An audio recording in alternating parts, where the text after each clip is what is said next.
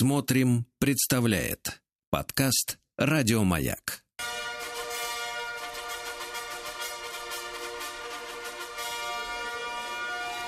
Сергей Стилавин и его друзья. Понедельник.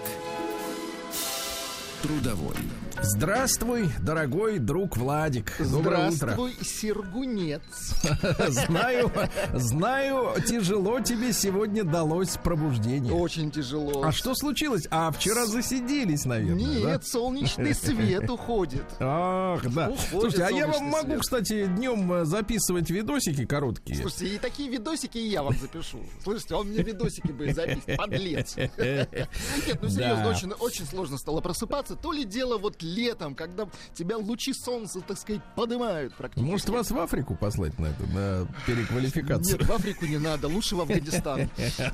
Да-да-да. Там как раз сейчас нав- наводится порядок. Слушайте, ну давайте, у нас сегодня много есть э, э, впечатлений от разных вещей. Давайте начнем с легкого. Давайте с легкого. Вот. А потом перейдем к, э, Тяжелым к нет, к серьезному. Неправильно, к серьезному, да. Во-первых, я сегодня э, обнаружил, что э, ночью, они же ночью все эти американцы живут. Ну, нормальные люди ночью не живут. Вот как вы Приличные люди. Спите, да, они ночью живут. Мы у нас ночью, они живут. Вот. Так вот, значит, местный телеканал MTV. Вот, ну некогда он был музыкальным телеканалом. Некогда был он модным, а теперь Да. вот просто MTV. А теперь просто MTV, значит, э, выдали э, премию песни года. В Америке. Это они под в нас, что ли, косят? В Америке. Ну, видимо, узнали, что есть в такая... Союзе была такая передача что песня т- 79 Да, прозвучала на всю за одну шестую суши, да. Ну вот. И, значит, я заинтересовался, поскольку мы же с вами, э, в в принципе, имеем возможность проиллюстрировать, да, музыкой э, это событие. И, значит, песня года, э, песню года исполнила 18-летняя, давайте я вам скажу сейчас, Оливия Родриго. Ну, я так понимаю, вы ее не очень часто Не включаете. очень, не очень. Первый раз, песней- говоря, слышу. С песней э, водительское удостоверение. Драйверс license. Давайте чуть-чуть э, послушаем. А я, кстати, могу сверху переводить э, Да, вот текст. Мгм. Хотите? На прошлой неделе я получила водительские права. Прям как мы всегда говорили. Ведь ты с таким нетерпением ждал, когда я наконец смогу подъехать к твоему дому.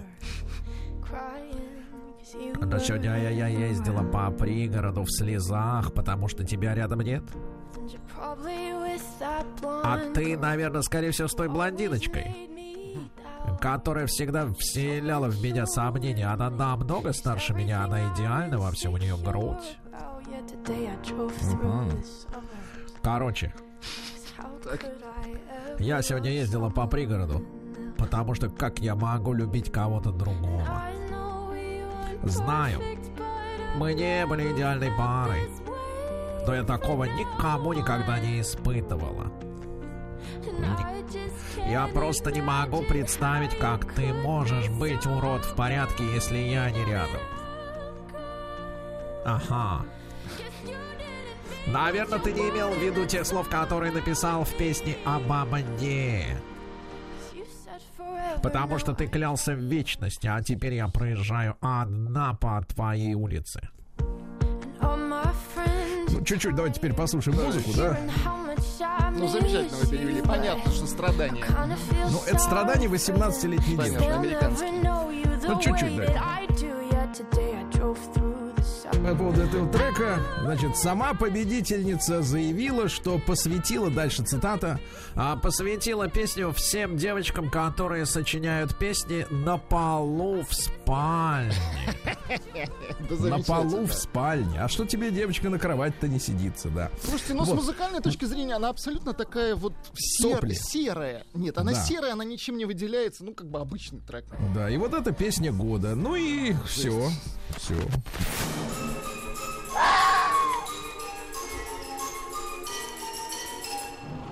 Сергей Стилавин и его друзья. Понедельник. Трудовой. Ну что, друзья, вот так вот, э, с, э, давайте, будет несколько впечатлений у меня личных, да. Э, во-первых, э, прислали мне вчера люди э, скан странички РИА Новости, Э, значит, прекрасное, прекрасное известие. В Хабаровске водители нескольких автобусов высадили пассажиров, чтобы помолиться. Люди ждали на улице, пока закончится, так сказать, важное мероприятие. Э, Видео произошедшего засняли очевидцы. Местные СМИ сообщают, что служебная проверка проведена, водители уволены. Вот, ну это так, на заметку, да. А теперь я вам расскажу о личных впечатлениях. Вы помните, на прошлой неделе, Владик, э, у нас э, была программа, посвященная культуре. Культура. Ну, конечно, помню, да. Вообще, вся наша программа посвящена культуре. Там, было, там была речь о замечательном приложении. Артефакт, Да. по-моему, да. Артефакт, да, да, да. Замечательное приложение новое для смартфонов, в которых, э, в принципе, в котором можно найти всю информацию о той или иной выставке, музее, да. Вот, причем там так сделано все, что э, можно фотографировать э, через это приложение какой-нибудь, например, артефакт, находящийся в музее. А он сам этот при, так Выдает сказать, инфо- инфу, типа. да, а приложение подбрасывает тебе тут же сведения на тему этих там картины или еще чего-то, да? класс.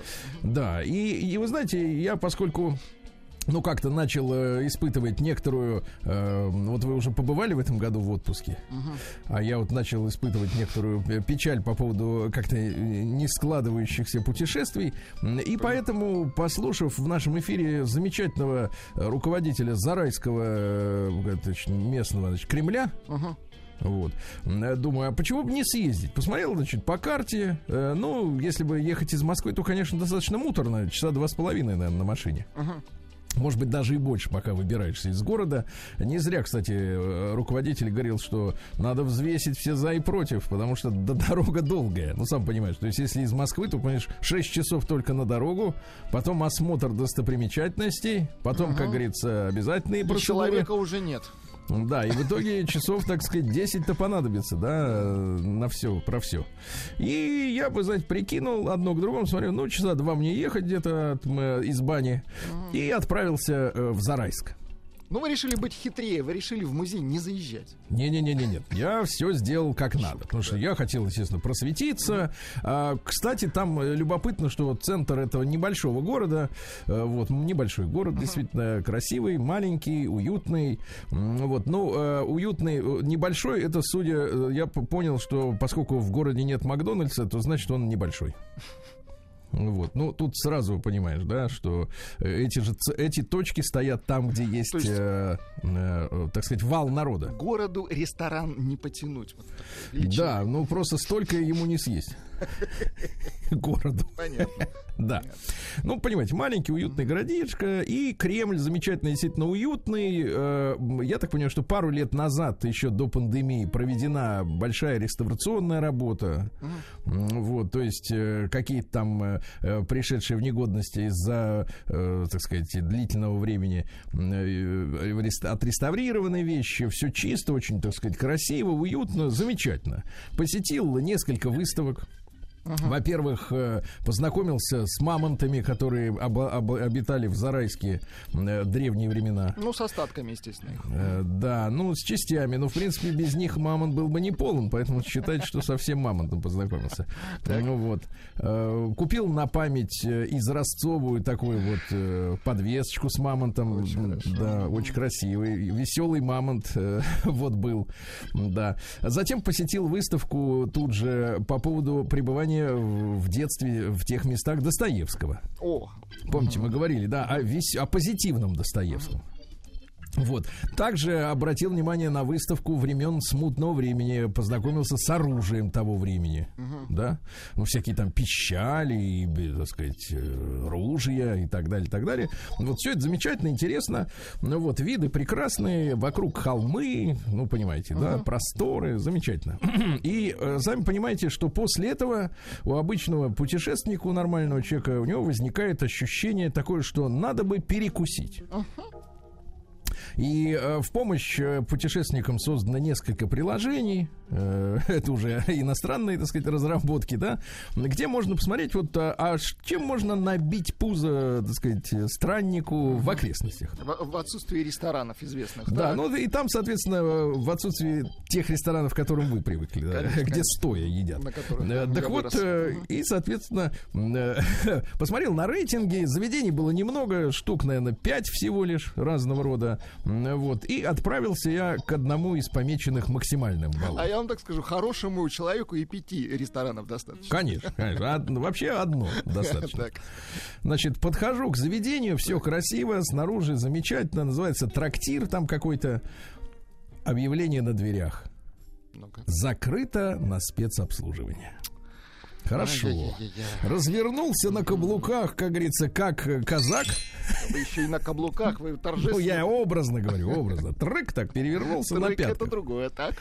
Да, и пошел в другое заведение, которое тоже помечено было высоким рейтингом. Люди, так сказать, э, зашел внутрь, э, половина столов пустые, за другими люди едят, им прекрасные официантки приносят э, и, и водочку в штофах, и, так сказать, соленья различные и так далее. Смотрю, приличное место. Ко мне подходит Божий ангел одуванчик, э, значит, соответственно, официантка и говорит, вы знаете, а вот у нас э, э, с утра все забронировано. Все забронировано. Мест нет. С утра. Э, Говорит, к сожалению, да, с утра все забронировано. Это вот столы для спецобслуживания. Ну, видимо, видимо, местные люди, ну, отмечают свадьбы, э, дни рождения Ну, а и так когда далее. еще, если не на выходные? Да. Ну, больше, значит, вышел. Оказалось, что больше заведений в Зарайске нет. Есть только э, место, где э, жарят шаверму, шаурму и люля-кебаб. Ну, это, кстати, неплохо. Это неплохо, когда ты уже понял, Когда что, ты про- проверял. что еще два часа до дома ты, так сказать, вы- выдержишь с трудом. Поэтому, конечно, пришлось взять люля. Вот, но вы понимаете, какая, какая, Владик, история получается, что э, э, мы стар- стараемся создавать места, можно сказать, привлечения туристов. А э, женщина, которая мне э, кебаб затал- заталкивала, в- нет, не в меня, Толкала. в, в лаваш. Толкала за деньги. Я говорю, слушайте, а что у вас тут? Один ресторан полностью закрыт, в этом тоже мест нет уже с утра. Она такая улыбается мне. Да, у нас так всегда по выходным. Приезжайте, мол, в будни. Я говорю, слушайте, какие будни? Три часа от Москвы ехать, еще обратно столько же. Вот. И в итоге мы, видите, наталкиваемся на то, что э, э, без общепита, соответственно, э, турист не едет. Это и есть инфраструктура. А общепит, а общепит невозможно сделать в том месте, куда еще не едут. Понимаете, да? И все это как бы взаимное... круг, да, да, да. замкнутый круг, да, э, который, в общем-то, не решается. Потому что действительно, а, вроде как и недалеко, да, и вроде как отважиться посмотреть на красоты хочется. А желудок тебе говорит, нет, брат, ты людям, так сказать, пока там с общепитом не, не, не разберутся, ты им не советуй туда приезжать. Понимаешь? Вот какая история, ребят. Э, Помечаю проблемный регион, помечаю, да. Даешь больше приличных ресторанов в, в России, правильно? Вот так вот.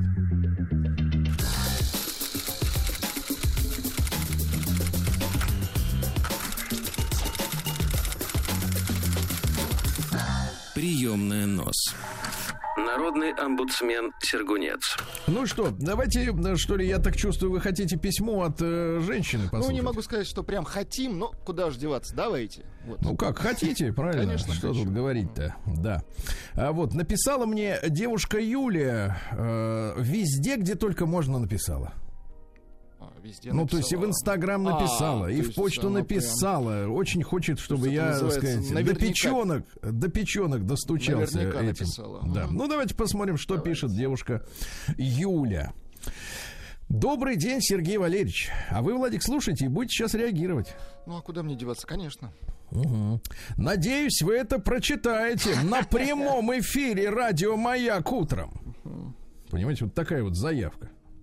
А к письму ни фотография не приложена, ничего. Как я вот, Юля, буду читать, а, а о ком это все? Юля, действительно, без настроения, понимаете? Вот без именно. настроения. Давайте- давайте вот так вот. ф- Фотокарточку-то не, не Давайте вот так вот. Вот приклеить. хотите, вот я же даже не деньги прошу. Ну, конечно. Я прошу просто вот как бы внимание. Нет, я же пока не прошу денег. Вот так вот. Не, не буду. Так. Сами дадут, как говорил Волан. Да. Надеюсь, вы это прочитаете на прямом эфире радио Маяк утром. С 8 утра вот хотелось бы начинать.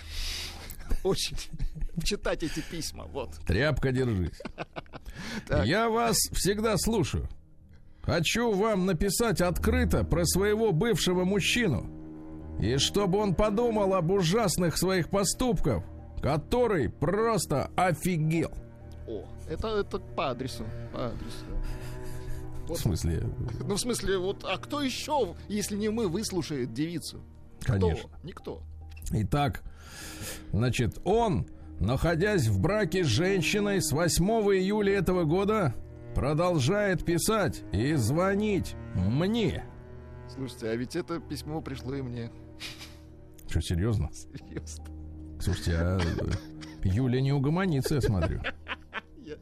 Я- Ну, не, ну, значит, надо... А почему вы не читаете писем, которые Я приходят не вам? имею права читать письма, которые адресованы вам.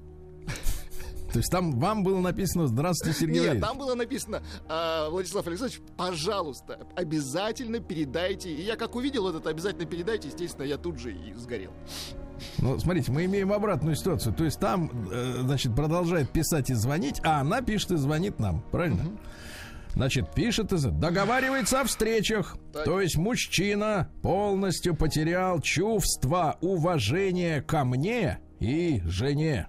Немного предыстории. Давайте. Мы были в отношениях около двух лет. Потом я сменила работу. Он предложил переехать в другой город, но я решила остаться в своем. После этого мы расстались, и он за полгода нашел себе кого-то. Ай-яй-яй.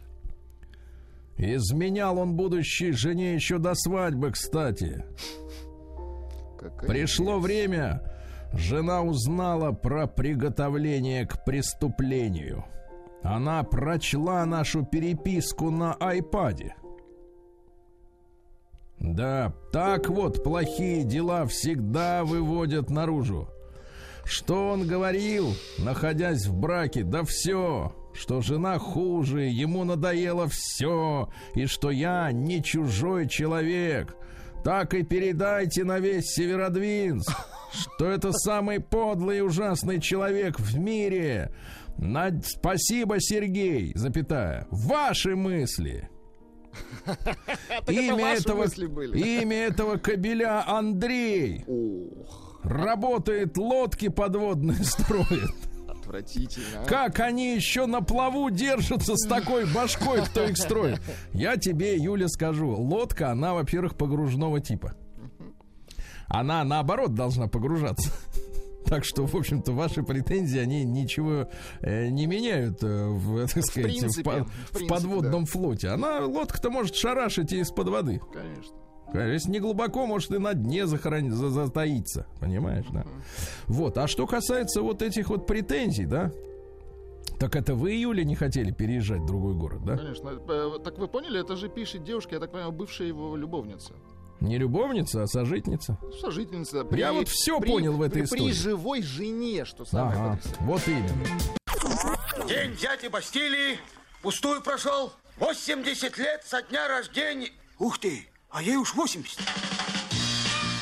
А, друзья мои, э, сегодня у нас э, 13 сентября, сегодня день рождения пенициллина, понимаешь? О, это Чик полезно. и порядок, да. День рождения бионики сегодня, Владик. Бионика это как? Это вот посмотреть, как у тебя там в голове что устроено, и сделать такое же из железа. Сделать из дерева то же самое. Да-да-да, причем не отличишь. Да, без пол-литра. Да, день парикмахера сегодня. Хорошо. Поздравляем. Ну, сейчас не, принято говорить парикмахер. Сейчас А стилисты. Мгм. Визажисты. Нет, это другое. День программиста в России, понятно, с праздником, товарищи. Это вот сейчас все детки хотят быть программистами, да? Мгм. Как мы с вами хотели быть бандитами, да? О, нет, нет, мы... Нет, не хотели. Время меняется, Нет, это все-таки новое время. Новые песни, да. А, Праздник железных материалов, да. А Вот день йоги в России. Ну, И в общем-то. России йога есть. Ага, есть, да, некоторые занимаются, говорят, помогает им.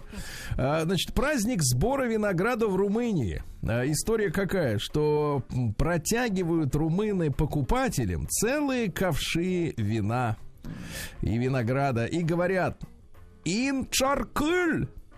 Что значит пробуй? День таджикских мелиораторов. Очень хорошо. Вот день арахиса сегодня. Да. День обмена должностями между начальником и подчиненными в США. Ага, вот именно. День сверхъестественного, это понятно. День позитивного мышления. Вот вы позитивно мыслите? Вот сегодня утром не очень. Ну вот видите, надо вам какой-нибудь бадик а вот с прописать. восьми я буду позитивно мыслить. День под названием «У меня все под контролем». Ну, это немножко так психоз какой-то, понимаю. Международный день шоколада. Шоколада. День немецких картофельных клёцок. А? Немецких. Ну и давайте пару сообщений еще, пару праздников. День под названием Лысина. Это красиво. Ваш праздник День закуски с оленями. Очень хорошо. Вот. Дальше сегодня День кашаса отмечается. Это очень вкусно. Это бразильская, так сказать, культура, да, гонят из сахарного тростника. Да. Ну и сегодня русский народный праздник Куприянов день. Второе название Журавлиное вече. Журавли собираются на болотах и держат совет. Как будем, братцы, говорят, лететь на юг, да? Вот. Ну а что касается э, ягоды, то самая крупная клюква родится сегодня. Представляете? Самая крупная. Из нее делали клюкву в сахаре, пирожки с клюквой, компоты, кисели, варенье. Что тебе еще Э, надо? Клюква размером с дыню, да? Да. И поговорка про картофель. Так. Картошка, хлебу присошка. Ясно? Разный, каждый день.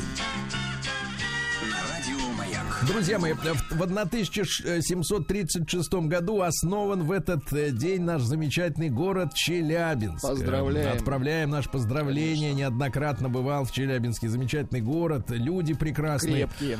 Город, кстати, находится на границе Урала и Сибири, поэтому неофициально имеет название «Ворота в Сибирь». Очень хорошо. И наоборот, ворота в Европу, правильно? А, ворота на Урал. Вот. да. Э, В этот день, э, в 1766-м, Сэмюэль Уилсон родился. Это американский торгаш, э, который придумал дядю Сэма. Ну, понимаете, да? А В 1812-м на Совете в Филях, Филии сейчас это уже часть Москвы, а, принято решение оставить столицу, ну, древнюю столицу без боя. Понимаете, да? Будем оставлять. Пустую. Мгм. Они тут, понимаешь ли, до зимы просидят, а потом мы их и выкурим. А потом Да. им кирдык. А В 1819 родилась Клара Шуман. Это немецкая пианистка, жена композитора Роберта Шумана. У нас Понимаете, есть второй да? хотите? Да, чуть-чуть дайте нам. За роялем. Она Клара. ведь, э, да, она ведь э, в 10 лет начала давать публичные концерты, выступала перед Гёте, представляете? Круто. Лично была знакома с Никола Паганини, с Ференцем Листом, понимаете? Люди. Дайте чуть-чуть Клару послушаем. Давайте. Все, Клара закончила. Да. А потом э, сожительствовала с Брамсом. Да. Ну вот так, а что? Надо же с кем-то. Да-да-да. А В 1838 на Неве проведены испытания первого в мире электрохода. Это была шлюпка с аккумулятором и с винтом. Слушайте, электрошлюпка круто. Да, да, да, да, да. 320 батареек гальванических, э, сказать, они туда поместили. Больше э, не выдержала бы, утонула бы. Ну, в общем, плыла, плыла на электротяге, да. А в 1848 во Львовском университете, а Львов тогда входил в Австро-Венгерскую империю, создали кафедру украинского языка по приказу австро-венгерского правительства. Собственно говоря, вот эти эксперименты с созданием, э, так сказать, мовы, они вот э, начались Вот под оттуда. руководством австрийцев. Понятно. Понимаем, да. Э, Сейчас мы уже пожинаем, кстати говоря, смотрите, какое дальнее пл- планирование. Почти 200 лет прошло, а плоды есть, да? Работает. Работает да, дело-то, да. А в 1860-м Джон Першинг родился. Это генерал, командующий американским экспедиционным корпусом во время Первой мировой войны. Его именем э, названа ракета у них. Он же ракета, Першинги. совершенно точно. Да, да, да. Он вообще имел прозвище Блэк Джек, э, так как в своей э, в начале своей карьере командовал только неграми. Вот, он его звали Блэк Джек. Говорят, был очень сентиментальным семьянином. Э, Вот, э, он начинал все свои письма с фронта «Моя любимая Фрэнки», а подписывал «Твой сладкий Джеки». Так Да, мило. да. Ну и танк тоже есть в честь Першинга. Да, танк тоже. У них кривой такой, но ничего. А В 1869-м Александр Николаевич Потресов, один из лидеров меньшевистской партии, вот. Как все, в принципе, э, настоящие революционеры, родился в дворянской семье. Понимаешь, да? Приличные Ну, родители. Когда ты родился дворянином, больше есть времени наблюдать, как трудно живется Нет, простому хочется народу. помочь народу, я понял. Да, очень хочется, потому что самому делать-то больше ничего не надо. Вот. А Он э, Октябрьскую революцию называл реакционным переворотом. Реакционным, заметь, то есть контрреволюция по отношению к февральскому перевороту, да? Вот, ну, понятно, большевиков деспотами называл и э, разочаровывал, так сказать, э, он говорил о том, что народ рано или поздно разочаруется в идеях социализма. Вот. В 1874-м Арнольд Щенберг, австрийский композитор-новатор. А? Ну-ка, давайте новатора. Давайте новатора.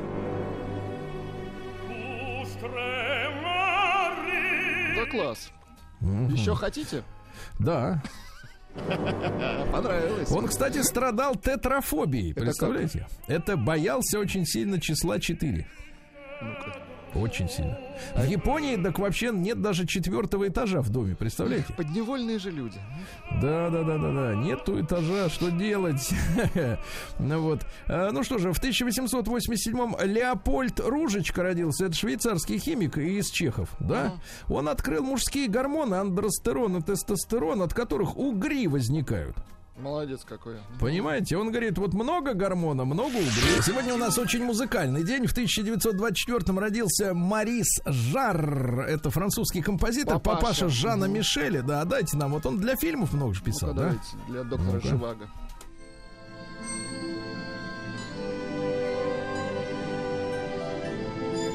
Ну так, больше Ну, на Садко, на Садко больше похоже. для кино, да. А В 34 году Тамара Андреевна Милашкина, оперная дива наша замечательная. Да.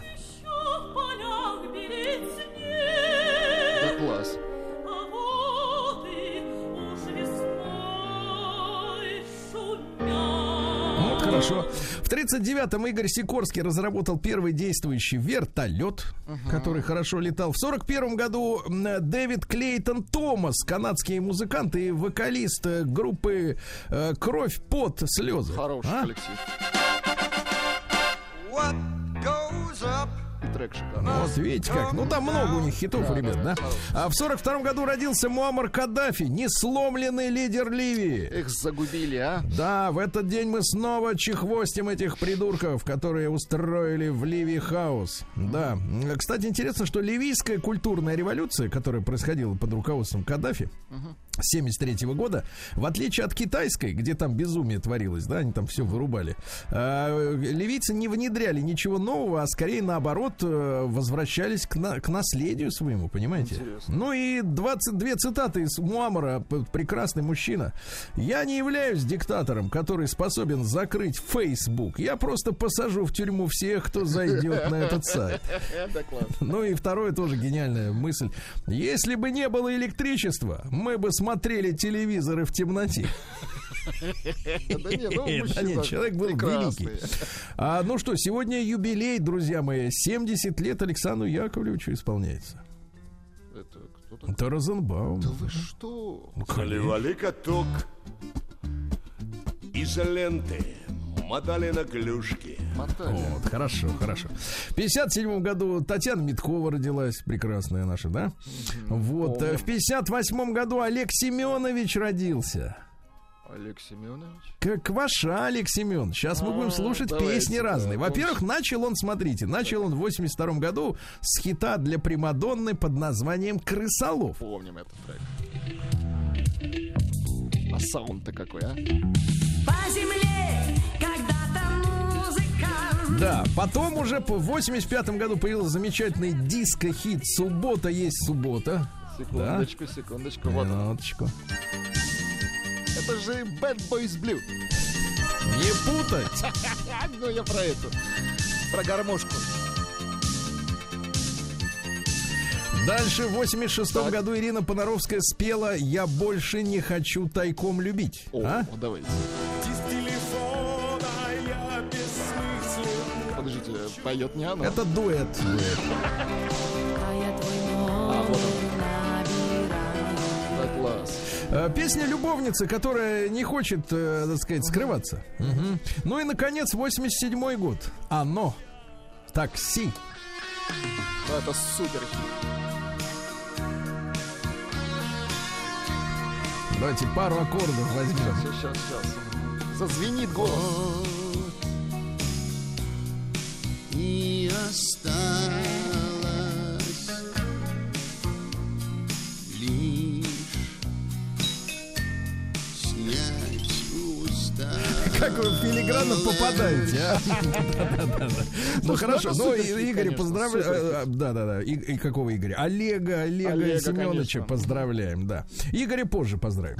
Э, В 61 году Дэйв Мастейн родился. Гитарист, вокалист Ме- Мегадес. Из металлики выгнали алкаша в свое время. А он стал один играть.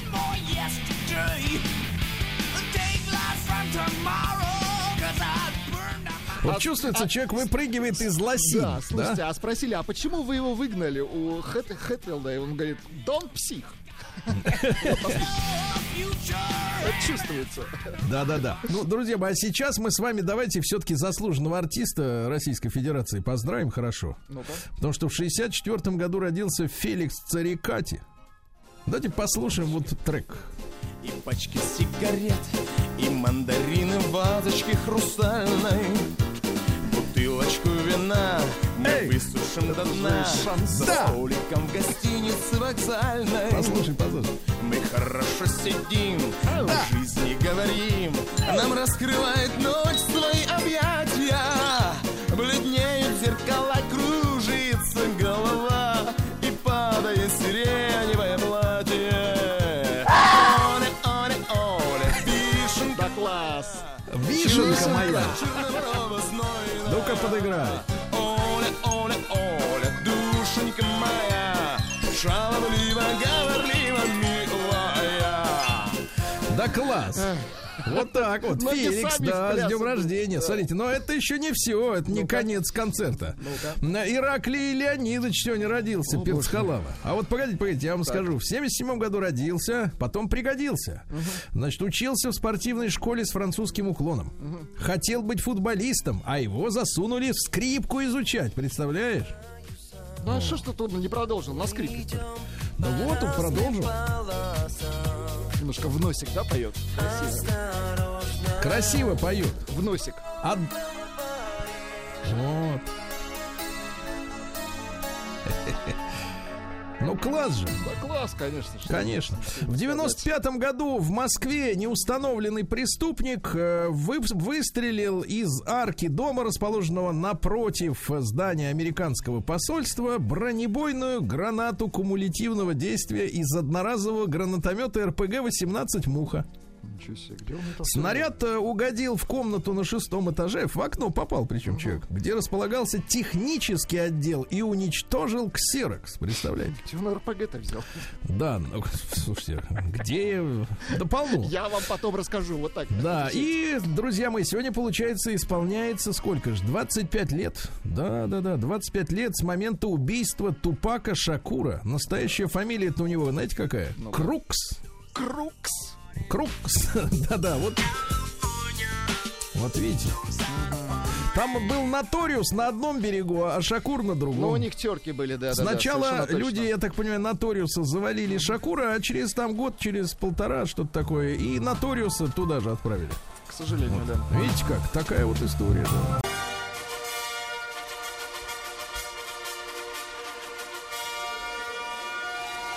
Сергей Стилавин и его друзья. Понедельник. Трудовой. Ну что ж, друзья мои, сегодня у нас небывальщина до 23 градусов тепла. Прощаемся понимаете? с летом, да. Да, ну вы прощаетесь, мы как Вы бы говорим до свидания. да, у вас своя, конечно, Да, история. своя история, У вас да. лето только начинается. А вот в Омске плюс 13. Поздравляю. Да. Они уж точно поздоровались летом, как и вы. Злой ты.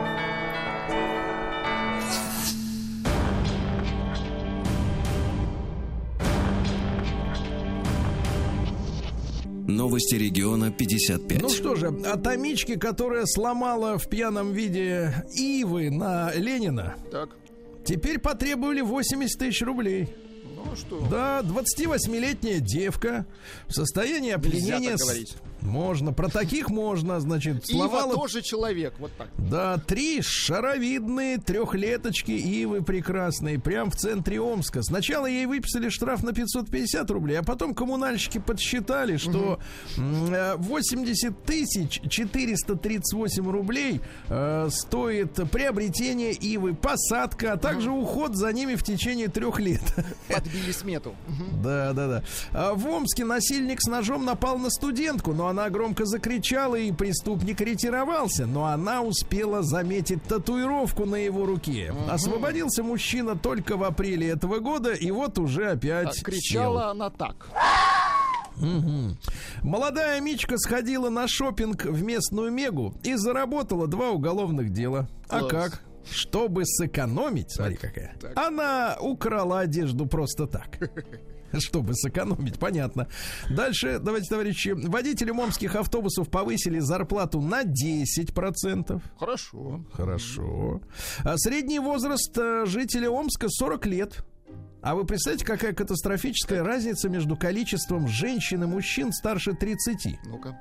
На тысячу мужиков Так. 1200 женщин. А мне кажется, это хорошо.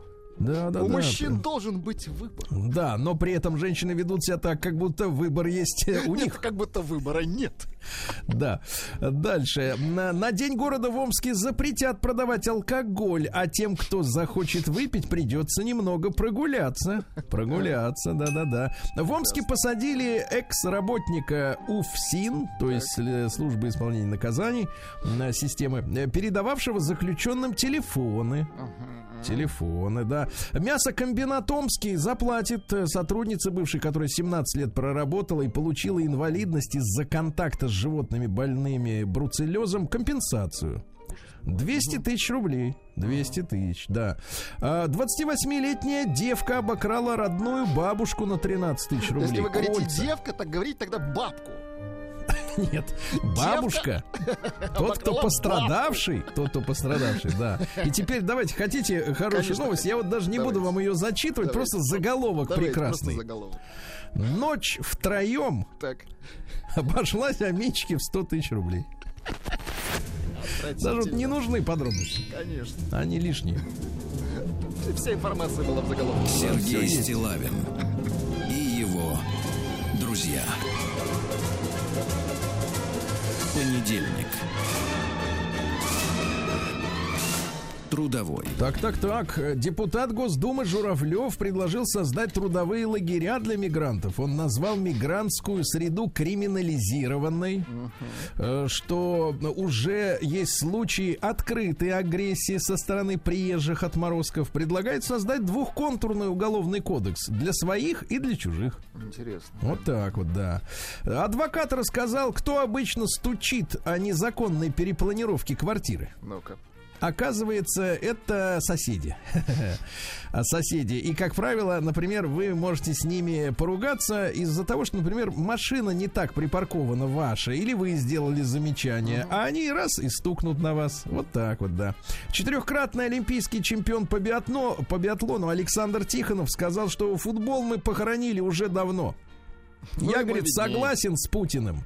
Наших лентяев надо заставить тренироваться нормально, ясно? Вот Согласен. так вот. А, Российские власти поддержат разработчиков э, компьютерных игр, которые популяризируют русскую культуру народную. А? Вот замечательно. Не супермены, а наши должны там ходить, правильно? Нормальные люди, герои, былинные, например. Школьника из Иркутска не пустили на урок из-за прически. За лето отрастил себе хвостик мальчик, Так, понимаешь? В чем проблема? На голове причем отрастил хвостик. Ну, Ага. прекратите. Пришел с ним в школу, приперся. А С его отвели. А его отвели в медкабинет и говорят, тут будешь заниматься. На следующий день уже без хвоста пришел. Волюнтаризм. Да ладно, хватит, кто, за лето. кто бы говорил, у вас само хвост. Я вот как раз в кабинете сижу в отдельном. Подстригись потом. Да. Милонов вызвал Зеленского на бой по правилам бокса. Он, говорит, занимается спортом, но ради этого боя я бы тоже подкачался и уложил бы его. Мне было бы трудно остановиться даже после свистка рефери. После свистка многим трудно Да, да, остановиться. да. Россияне подсели на любовные романы. На 23% выросли продажи. Представляете? Все, пандемия, да. А В Москве из-за резкого похолодания бездомные чаще врываются в дома. Звонят, откройте дверь. Хорошая новость. Слушайте, Россия больше не нуждается в импортном лососе.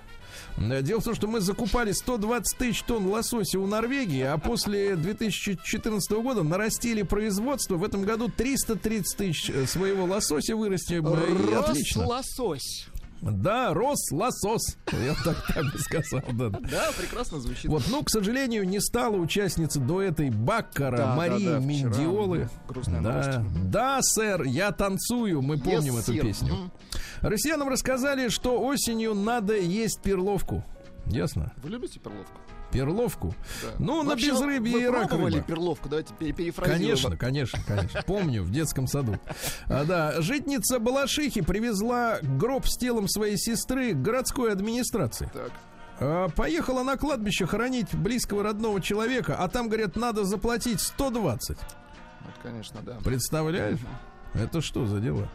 А Юрист рассказал, какая прибавка к пенсии гарантирована Киркорову. Ну-ка. В следующем году Бедросовичу ведь исполняется, так сказать, Филиппу Бедросовичу 55. А, Кстати, с- рассчитывать может на приличную прибавку. Дело в том, что он народный артист.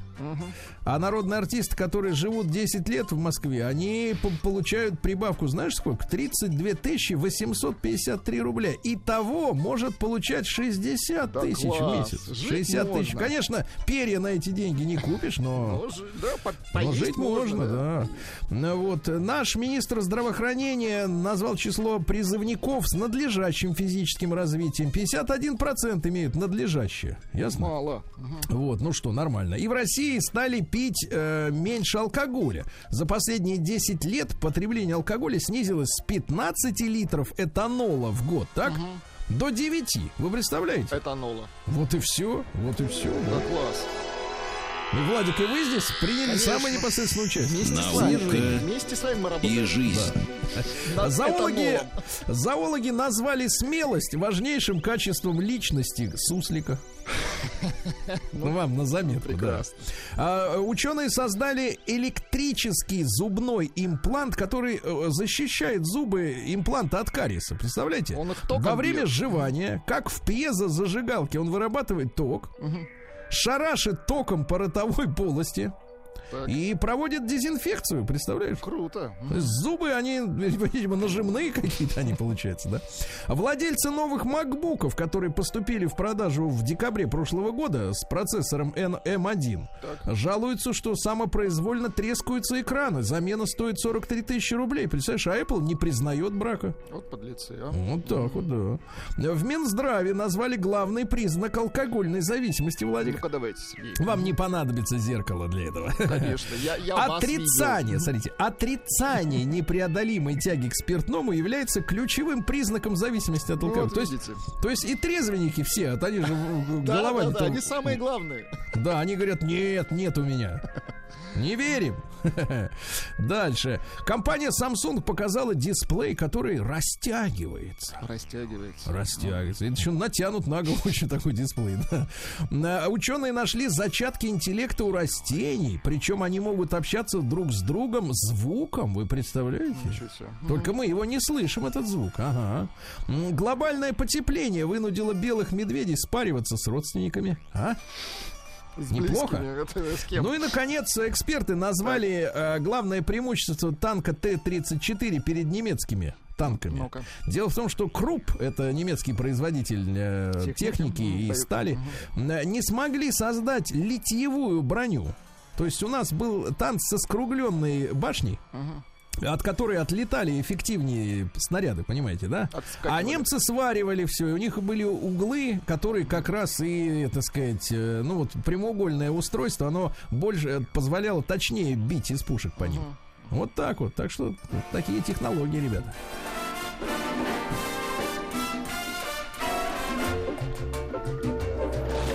Новости капитализма. Да, британский писатель объяснил, почему убили Мерлин Монро. Ну-ка, почему? Оказывается, Джон Фиджеральд Кеннеди проболтался ей э, про- насчет секретных документов об инопланетянах. Она могла растрезвонить, в итоге агенты ЦРУ ее, значит, удавили наркотиками. Да, Представляешь? Из-за инопланетян. Все, я так и говорю. Бритни Спирс объявила о помолвке со своим э, младшим, так сказать, другом по фамилии Асгари. Асгари называет свою э, невесту «моя львица». Ну, наконец-то. Да, Совет наконец-то, да да. любовь. На Украине рекламщикам запретили э, использовать секс для привлечения, так сказать, покупателей. Вот. А что То есть- теперь они будут использовать, интересно? А теперь они будут использовать разум. Да-да. А Вот, тысячи литовцев вышли на митинг против Сороса. К- Плакаты были следующие. Долой Сороса из Литвы, не знал, что он там живет. Нет рабскому паспорту и коронавирус мутирует в диктатуру. Скандировали литовцы. В Техасе запретили интернет-гигантам блокировать пользователей за их взгляды. А если заблокировали, то в течение 48 часов объяснить причину. Я вот мой аккаунт в Инстаграме заблокировали, ребята, и до А сих пор не получил. причину? Не получил ответа, правильно. Пришлось завести новости. Лавин 2. Значит, дальше. Шведской паре запретили называть сына в честь Владимира Путина. А, а знаете, это кто вот- запретил? Ну-ка. Налоговое управление. Говорит, это- Налоговое, А какое ваше дело? Вот именно. именно, да. Дальше хорошая новость для вас, Владик. На порнхабе, запрещенном в России, появилась агитация членов, э, нет, партии имеется виду, э, членов грузинской, грузинской партии, которая называется Шишка. Шишка, прекрасно. Шишка. Ши- Шишка, надо так говорить, радостно, да? Запрещенная в Грузии. Британцы, которые накупили в прошлом году собак, чтобы с ними легально в- прогуливаться по улицам, теперь э, отказываются от них. Представляешь, уроды? Да сволочи, ну как Бра- так-то, выбрасывают, да, выбрасывают. Ну и еще пару сообщений. А, мужчина отказался от гомосексуальности ради церкви и женился на однокласснице. Видите, можно же от- от- отказаться. Ну, то есть, Понимаете? э, сдрейфил, да, струсил. Ну и, наконец, женщина в Америке, доминатрикс, э, причем психологический доминатрикс, заставляет незнакомцев просто так платить ей деньги. Говорит, что это психологический фетиш, при котором склонные к мазохизму мужчины отдают деньги доминирующим женщинам, ничего не получая взамен. Отдаешь деньги, а тебе становится лучше. Ради удовольствия. Да, с ума сойти. Фантастика. Да, ужас.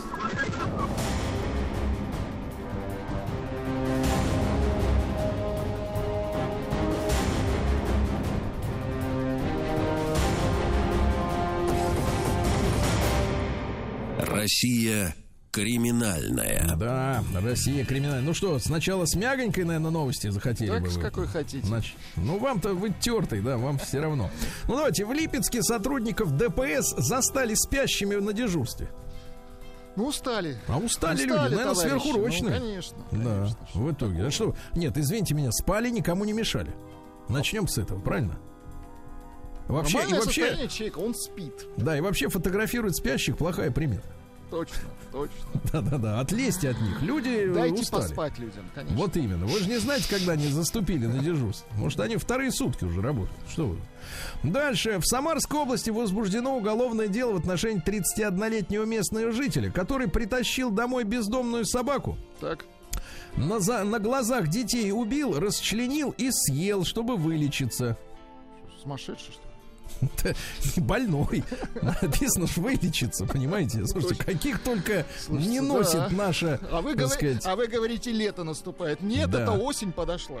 Осень, она вот звенит, да, Причем со всех звенит, сторон, да. да, со всех. Звенит швейцарская вьюга. Да. А пропавшего в Череповце ребеночка девятилетнего Так, нашли в шкафу у друга, представляете? в шкафу у друга, ничего Да, себе. да, да, он якобы пошел в школу, на самом деле прогулял. И всю ночь э, сидел в гостях у своего дружка на улице Ленина, представляете? Вот, а спать э, отправился в платяной шкаф, говорит, чтобы родители не нашли. Довели ребенка до чего, а? Вот вы, кстати говоря, в шкафу-то прятались? Никогда. Даже от А в бабушки? мо- Нет, в моей молодости даже шкафов не было. Шутка. Да вещей не было. Не было вещей, да, ходили. Нечего было хранить в шкафах. волосы грели людей, да. Да, да. Ну и давайте, с- соответственно, очень хорошая новость из Красноярска пришла. Давайте. Э, Вот. Э, Значит, история такая, что э, красноярец э, сообщил о минировании, чтобы при, приехали полицейские и дали ему прикурить. Ну, в хорошем смысле прикурить. Ну да, ну просто у него спички закончились дома. Ну Вот. В отдел полиции позвонил мужчина и сообщил, что в помещении административного здания находится бомба. Вот, информацию проверили, она не подтвердилась, слава богу, да. А, При этом во время звонка красноярец представился чужим именем. Вот если бы вы звонили, вы бы как представили? Я бы представил Сергей Валерьевич, конечно. Если бы я Стилавин, звонил, конечно, да? Стилавин. Звоню с радио, да, вам. Да, да. А вы можете изобразить мой голос, вот, а, чтобы было похоже? Слушайте, ну у меня вот такое есть, но это подражание. Понимаю. То есть, а периодически Ну, отхаркиваться это- да, надо человек, то есть, будет разговора. теперь курить в СИЗО, насколько я понимаю, да? Да, при этом во время звонка красноярец представился чужим именем, назвал другой адрес проживания, однако его все равно вычислили. Так. Оказалось, что он, будучи в сильном алкогольном опьянении, захотел закурить. Ай, Но у него господи, под рукой не было спичек, Конечно. понимаете, и огнива. примуса огнива. под рукой не было, так? Да, в результате он решил вызвать э, себе домой тех, кто дадут ему прикурить. Они приехали. Вот, теперь э, статья 207 заведомо ложное сообщение о терроризме, срок до трех лет.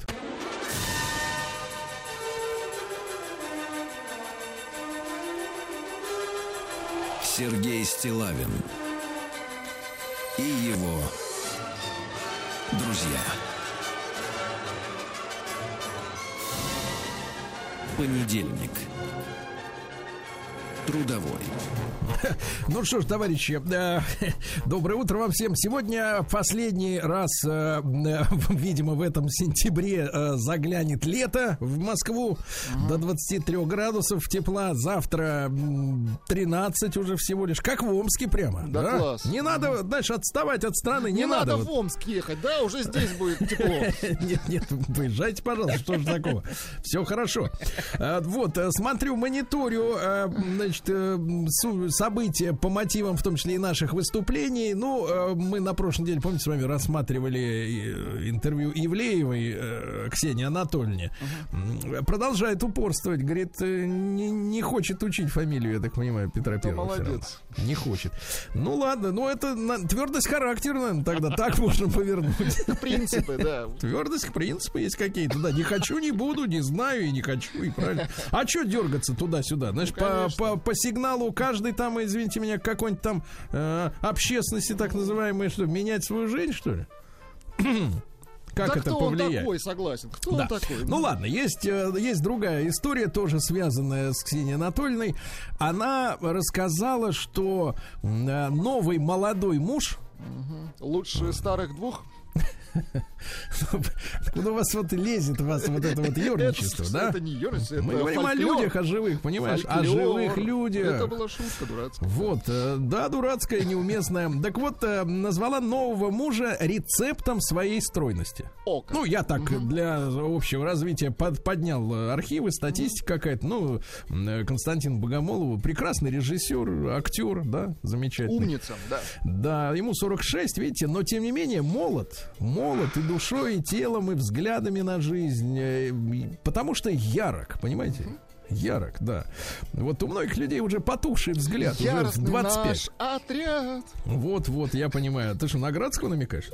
Так вот, э, э, телеведущая Ксения Собчак э, старается держать себя в форме. Молодец. А, Да, и искренне считает, э, что лучше любой диеты внешний вид сохраняет наличие нового молодого мужа. Телеведущая, дальше не мог избежать этой цитаты, э, часто появляется в спортзалах, массажных салонах и банях. Э, Вот, физическая нагрузка дает энергию человеку, но отдых телу необходим, ну и так далее. так далее. То есть э, молодой, замечательный муж является, ну, скажем так, таким стимулом, да, для человека, вдохновляет женщину на то, чтобы вот чувствовать себя и молодой, и стройной, и красивой, правильно? Очень важно, когда рядом с вами есть э, человек, который вот вас на что-то вдохновляет, да? Например. Вот. А, ну, вот как заходишь куда-нибудь э, в, куда-нибудь в Киндер или куда-нибудь еще, а там э, прям так и говорят, вот э, ты будешь Вдохновлю. зарабатывать, Мгм. а я тебя вдохновлю. Очень хорошо. Разок, да? И дальше ниже прайс. Слушайте, ну да, давайте, это, это же важная история, да? Ну невозможно же жить с людьми вместе, как в общежитии. Мгм. Да, когда вот просто так, привет, привет, я спать, и я тоже, да, это как бы не... Как, не- не- как сами разошлись, да. Да-да-да, будешь со мной? Нет, ладно, завтра. Вот, это же не наш метод, правильно? Конечно. Близкий человек действительно рядом с вами, он должен вас мотивировать, правильно? Мотивировать, вдохновлять. Вам ради него или просто в присутствии хотя бы его, да, должно хотеться как-то, ну вот я не- ненавижу это женское слово, но приходится его употреблять в данном случае, развиваться.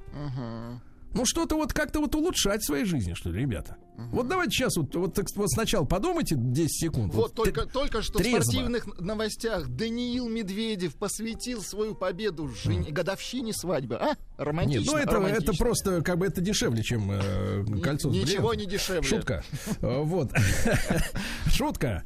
Так вот. Э, ну, конечно, не дешевле, естественно. Кому какое-то. Какое наше вообще собачье дело.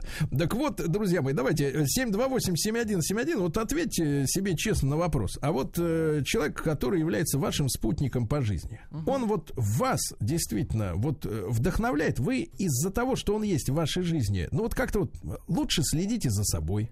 Угу. Да, как-то стри... ну, к чему-то стремитесь, э, что-то э. пытаетесь сделать со своим телом, как с зарплатой. Вы, как вы выражаетесь, нет-нет, да и да. Да. Или просто вот это такой, знаете ли, попутчик, как в поезде. Угу. На следующей станции сходим, да?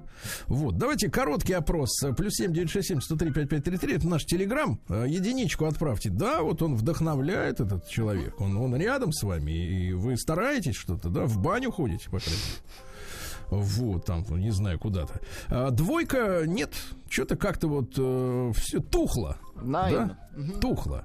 А, друзья мои, но я помогу вам. Если нечего вспомнить в настоящем, да, вспомните в будущем, ради, да? вы вот ради женщины, давайте вот к женщине. Да какие да, поступки решались, да? Вы вот По- ради женщины что-то во. вот пытались вот как-то улучшить, что-нибудь этакое, а?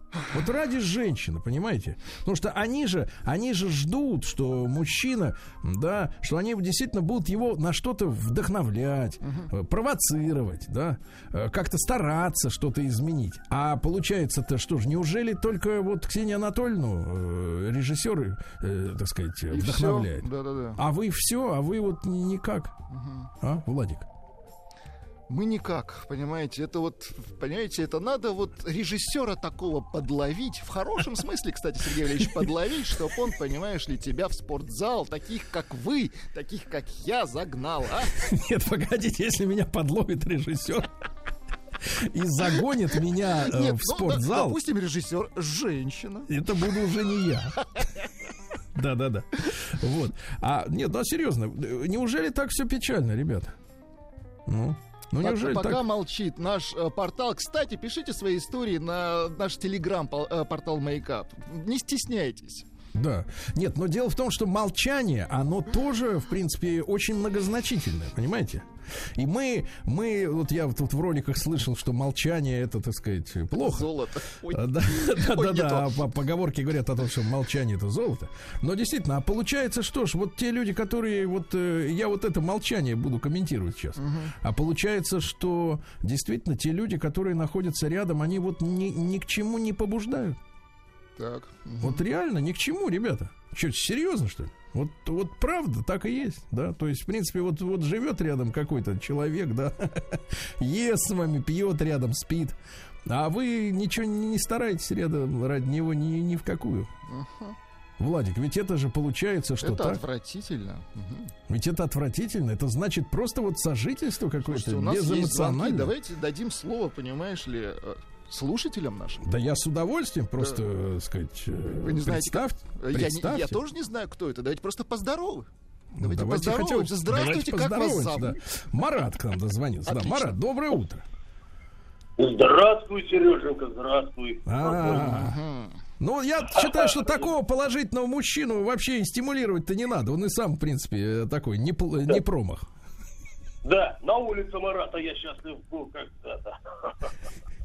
Ну, Марат, вот э, женщина Да. тебя к, к чему подтолкнула? Моя женщина, жена моя, Так. э, э, да ко всему, Сереж, толкает. Ко всему. Вообще толкает э, по жизни уже 25 лет. Ну, Я последний толчок, давайте вспомним, последний. Крайний. Воспи- Воспитывала этикету. Ну, я не знаю, спорт. Спорт. Ну, ты скажи мне, брат, ты избавился от привычки сморкаться, зажав одним пальцем ноздрю, что ли? Я- что, что ты имеешь в виду под этикетом? Ну, это, Сереж, я знаю твою шутку. Ну, нет, что-то я не помню. Ну, был, был какой-то косяк с моей стороны, я что-то там, может, сказал. Вас так, поправили. это. Понимаешь, Сереж, она у меня... Так. Мы с ней одногодки. А, Нам по 45. Мы вместе 25 лет. А, Я за ней, ну, тут как, тянусь, я не знаю, там, равняюсь на нее. Она для меня тоже как пример, ну, в каких-то там, э, как скажем, вещах. Вот. э, Я, конечно, прислушиваюсь и слушаю. и- Сереж, она у меня вообще член партии. Ты что говоришь? А, ну это Вот. все, все. Не, нет, ну так, мы что в предвыборную вот так неделю не будем тормошить. Да Да, я- хорошо. я- Хорошо, я спасибо, шучу, Марат, спасибо. спасибо. А вот давайте девушку послушаем. О, Ведь давайте. мужчины же тоже могут женщин к чему-то, так Ну, сказать, да? конечно, конечно. Нет, нет, да и да, как вы говорите. да. Мария, доброе утро. Да. Доброе утро, да, доброе утро. Мария, ну вот э, А, к чему да. он вас подталкивает? Вот он, этот Э, человек. Вы знаете, у меня, э, у меня мужчина, он армянин. И э, Ну какое это имеет момент- отношение к делу? ну так прямое, я сейчас объясню. А мне захотелось в какой-то момент э, выучить армянский. Ну, Не только понимать то, о чем он говорит. Вот. Ну и, в общем, ну, чтобы ему как-то было приятно. Чтобы Как-то понимать все, что он говорит. Так. В том числе. Чтобы Ну, я, понимать, конечно, что не до конца договаривает, этого да? в процессе. В процессе, вот. Ну, в общем, вот, вот что-то такое, наверное. Ну как доброе утро-то по-армянски? Кстати, я не помню. Ах, добрый же, это же Слушайте, ну, Послушайте, послушайте, послушайте, а, ну, пока я смотрю, процесс-то затянулся, да, процесс затянулся. Видимо, какой-то, какие-то другие э, Слова, ситуации да. рассматриваются с точки зрения Вы меня языка. врасплох, меня врасплох. Конечно, конечно. Ну как может один человек другому говорить доброе утро? Ну, конечно. Когда не Ну, расходились. мы на да. русском общаемся. Я понимаю, да, все, Мария, отлично, замечательно, прекрасно. Итак, мужчина стимулирует изучение иностранных языков, правильно? Да, класс. Будем говорить таким образом. Хорошо, давайте Антона из Москвы. Антон, доброе утро. Доброе утро, друзья. Так, ну, друг мой, к чему она тебя подвигла-то, вдохновила? А? Ну, я как увидел свою бывшую, ой, будущую жену, вот, она меня сподвигла на написание стихов, Да вот, ладно. поэм. Вот, сейчас пишу стихи, кстати. Может быть, на ваш какие-то день рождения, выдержки? Сергей. На ваш день рождения, Сергей, я тоже посылал стихи. Так, дошли? Это хуже. А, Ну, не знаю, вы мне не ответили. Понимаю. Рукописи не рецензируются, это понятно. А, Антон, скажите, ну вот а что-нибудь вот жене вот из, из свежего можно? Из последнего. Будьте То есть вы как-то не писали, не писали, и вдруг раз и пошло. Я скажу. Ну-ка, давайте, Так, давайте. у вас записано должно Я быть. скучаю по тебе, мой малыш. Так, давайте. так, хорошо. Это не мне, да, письмо, это жене. Нет, это не вам, Сергей. Наверное, нужно написать «Прости, что оказался я в огромной пропасти». Прости, что заболел тобой, что заболел тобой, но, но я влюблен в тебя и сердцем, и душой. Ну и могу продолжать, продолжать, продолжать. А вы тертый калач. Прости, что заболел тобой. Вы представляете? Красиво. Такого мы, кстати говоря, у Тючу-то не встречали. Да, да, ребятушки, такая вот история. Друзья мои, ну что же, Ксения Анатольевна рассказала, что ее вдохновляет новый молодой муж. Понимаете? Лучше, чем всякие вот эти вот остальные процессы в жизни. Вот это вдохновляет на то, чтобы ходить в баню, э, в фитнес-центр, заниматься спортом, понимаете, и следить за собой, потому что э, не, не для того, чтобы кого-то удержать. Это разные вещи, да, это одно дело, так сказать, из страха этим заниматься, и другое дело, наоборот, потому что женщина в присутствии, Владика, кстати, вы обратите внимание, в присутствии нового молодого мужа женщина расцветает, вы понимаете? Расцветает краснотал. И мужчина хорошо. тоже расцветает. Вот, да, да. Вот Так что э, пишут. Не-не, ребят, давайте короткий опрос. Единичка на 0 плюс 7967 103 5533. Ваш вот человек, с которым вы сейчас живете, вот на что-нибудь вас, э, ну, вдохновляет, да? Вы из-за его присутствия становитесь лучше, как-то растете над собой. Двойка. Да нет, что-то как-то просто живем вместе, да и все, и не паримся особенно. Да? Пишет Так. Катерина, девушка пишет, Да. у меня харизматичный, сексуальный и крайне привлекательный муж. Стремлюсь соответствовать даже при наличии двух детей и домохозяй, э, домохозяйском образе жизни. Считаю это знаком уважения. А вот Роман пишет, бросил курить из-за из-за женщины, разошлись, опять закурил. Опять закурил. А давайте Вячеслава из. Самары послушаем. Вячеслав, доброе утро. Здравствуйте, молодые люди. Да, Ну, друг что, мой, хочу ну, рассказать свою, хочу рассказать свою историю, а, как меня вдохновляли. Ну-ка. А, Проживя с женщиной много лет, а, меня постоянно учили избавиться от дурных привычек, так. которыми я ну, переизбытком обладаю. Э, ну, на протяжении 17 лет Так. вдохновление до меня так и не дошло. Так. Так. Вот пришлось нам расстаться. Так, а какие привычки входили в топ-3 запрещенных в семье? Запрещенных приемчиков. Запрещенное, конечно же, это употребление спиртных напитков. Так. В выходной день употреблять ну, Внутрь. это традиция. Нет, Конечно. наружу. Натирать. Пиво это традиция Так. для меня Так. в свое Да. время была. Вот. Так. Ну, супруге не нравилась такая традиция. Да. Табакокурение тоже неприятно. Мгм. Я не смог справиться. Как бы Ну, то был есть, выбор. То есть, смотри, оказалось, что алкоголь-то сильнее, чем жена. Ага, вот видишь, не справилась она с алкоголем. Да-да-да, потому что на алкоголь сколько заводов-то работает, правильно? Конечно. Она одна. Руки, ноги, все. работает. Да, хорошо. Вячеслава, смотрите, пыта- 17 лет, но ни, ни- никак не получилось. Давайте Владимира послушаем. Ему тоже 41, из Лосина Петровского. Владимир, доброе утро. Доброе утро, Сергей, Влад. Да, Всем привет. Да. Так, как она вот с А, тобой работает, женщина? Как вдохновляет? На а что? уже больше не работает. Э, Нафиг она? Отработала, выходит. Так, а, у- а тебя, Отрабо- а, в твоем, а в, а в твоем случае кто сильнее оказался? Ну-ка. Конечно, и я. Нет, я имею в виду, кто сильнее, жены из твоих привычек там или как? Почему ты не, не справлялся никак? Я занимаюсь спортом, э, я работаю, все нормально. Так. Но единственное, что вот э, с декабря, с декабря месяца пошла Так. на тренинги всякие вот эти дебильные, про которые вы рассказываете сейчас И постоянно. развилась. Так, а чему ее там Поэтому- научили-то, вот скажи? Чему научили? А, медитациям, а, самоучению и всякой, всякой другой Ну а. И за сколько, итоге- за сколько, скажи, брат, за сколько месяцев человек сгорел просто на этом Сломали, деле? да. Мозги, А, вернее, за его. два, за два, За два месяца. А сколько заплачено за эти курсы, не помнишь?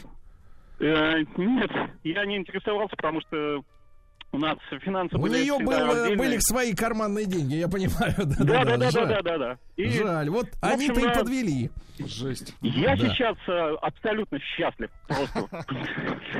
Категорически счастлив. Ты смотри, а, нет, смотрите, тот абсолютно счастлив, потому что... Да, тот абсолютно счастлив, потому что пьет, а это тоже спортом занимается. Видите, ну разные за люди, ситуации разные, а а? счастье одно. Да, хорошо, на двоих. отвратительно. Родиона, давайте, из. Люберец послушаем. Женщины, кстати, что-то молчат. Видно, в- не вдохновляет никто. Или, Анатолий не завидует. все на а? курсах. Ага, давайте, Родион, доброе Алло. утро. Да, доброе утро. Доброе утро, Сергей. Доброе утро, Да. Вячеслав. Да. А, знаете, меня нынешняя моя жена, с которой мы живем 17 лет, из балбеса превратила в нормального человека. Так. Поэтому я ей безмерно благодарен за это. Ну, а какие ваши черты относились к образу жизни балбеса? Вот вы вспомните? От чего вы отказались? Да-да-да, в процессе. Ну, да у меня просто как-то было вообще. Я работал то там, то здесь. Так, а теперь? менял работу, мне ничего не нравилось. Теперь только здесь. Э, Институт не мог закончить. Но Так. как вот э, женился на своей Юлии, Так. так. и все. И закончил институт, устроился нормально, работаю. Стали То есть это человеком. ее, получается, ее заслуга, что ты работаешь. Ну да, да. А, понятно. То есть так без нее бы ты не работал, видишь Стали как? человеком с Не, большой я бы, буквы я бы «Ч». как бы и болтал. Так болтался, хорошо, Видите, хорошо. Итак, смотрите, три дочери. женщина сделала из мужчины человека, да? Приструнила в хорошем смысле этого слова. Заметьте, оборот какой. Из мужчины сделала человека, да? Не каждый мужчина человек, да? Так, так, так. Ну давайте, давайте, девочки, 728-7171. Вдохновляет вас вот этот человек, который рядом с вами? Или вам не хочется вот ничего, не, не стараться как-то, не за собой присматривать, не расти над собой вот в присутствии этого человека? Что-то звонков не вижу от вас, девчонки, это странно. С кем вы там э, оказались-то? А вот хотите Давайте к- Игорь из Барнаула послушаем. Игорь, добрый Давайте, день. Игорь. Добрый Да. день. Добрый день. А, меня моя супруга вдохновляет на, на конкретные вещи, какие. А, я менял работы, да, там по ее Так. рекомендации. Она говорила, что ты уже Не вырос, то. допустим. Но там из того-то, из того-то, давай как бы, как бы попробуй себя в другом. Так. А, что еще? Она заботится обо мне, о сыне, там готовит, стирает. э, то есть, ну, что, ну, на текущий момент, как бы понятно, я вот слушаю тоже, как бы постоянно ваш эфир. Многие мужчины жалуются на женщин, Э, говорят, что, допустим, там алкоголь, там табак или там какие-то Да. еще, допустим, другие э, привычки как бы преобладают. Ну, как Так. бы, если человек хороший, я считаю, что ну, с этими вредными привычками можно расстаться, но вот Да. с табаком... Игорь, ну вот скажи, ты вот ты бухаешь, скажи. Ну, бухать как бы это громко сказано, но под настроение Подбухиваешь. выпиваю. Подбухиваешь. Подбух, хорошо, под- хорошо. подбухиваю, Хорош, да, да, хорошо, да, да. хорошо. Ну все, ну поменьше, поменьше, да, поменьше. Владик, а давайте-ка результаты Слушайте, опроса, исследования. Шикарные результаты. Э, 70% э, наших слушателей вдохновляют вторые половинки. А вот 30 подбухивают. А вот 30 как-то оказались по случаю с этим пассажиром.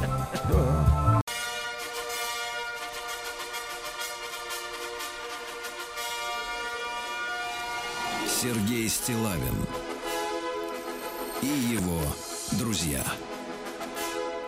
Понедельник. Трудовой. Друзья мои, мы подумали тут в коллективе, почему бы понедельник трудовой и сразу не окунуться в мир философии, правильно? Да, Неплохо. чтобы, так сказать, товарищи, не отрываться от э, реальности, правильно? А тут как раскачка вот это, приходят люди в себя, надо сразу приходить в себя. Вот пришел на работу и пришел сразу э, в себя. Я рад приветствовать в нашей студии. Он с нами Тарас Вархотов, э, доцент кафедры философии и методологии науки философского факультета Московского государственного университета, э, кандидат философских наук. Тарас, э, доброе утро. Доброе утро. Да, ну и мы сегодня э, попытаемся э, дорассказать важную очень историю, с, э, связанную с, с Аристотелем, правильно, с его ученым, э, с учением. И мы в прошлой нашей беседе говорили о том, что, в принципе, взгляд на вещи аристотельские, да, он, в принципе, сохранялся, ну, вплоть до Средневековья. Да? Э, Да, и даже дольше. Ну и в некоторых отношениях и сейчас его вспоминают как, в общем, вполне себе живой и актуальный. Хорошо, хорошо.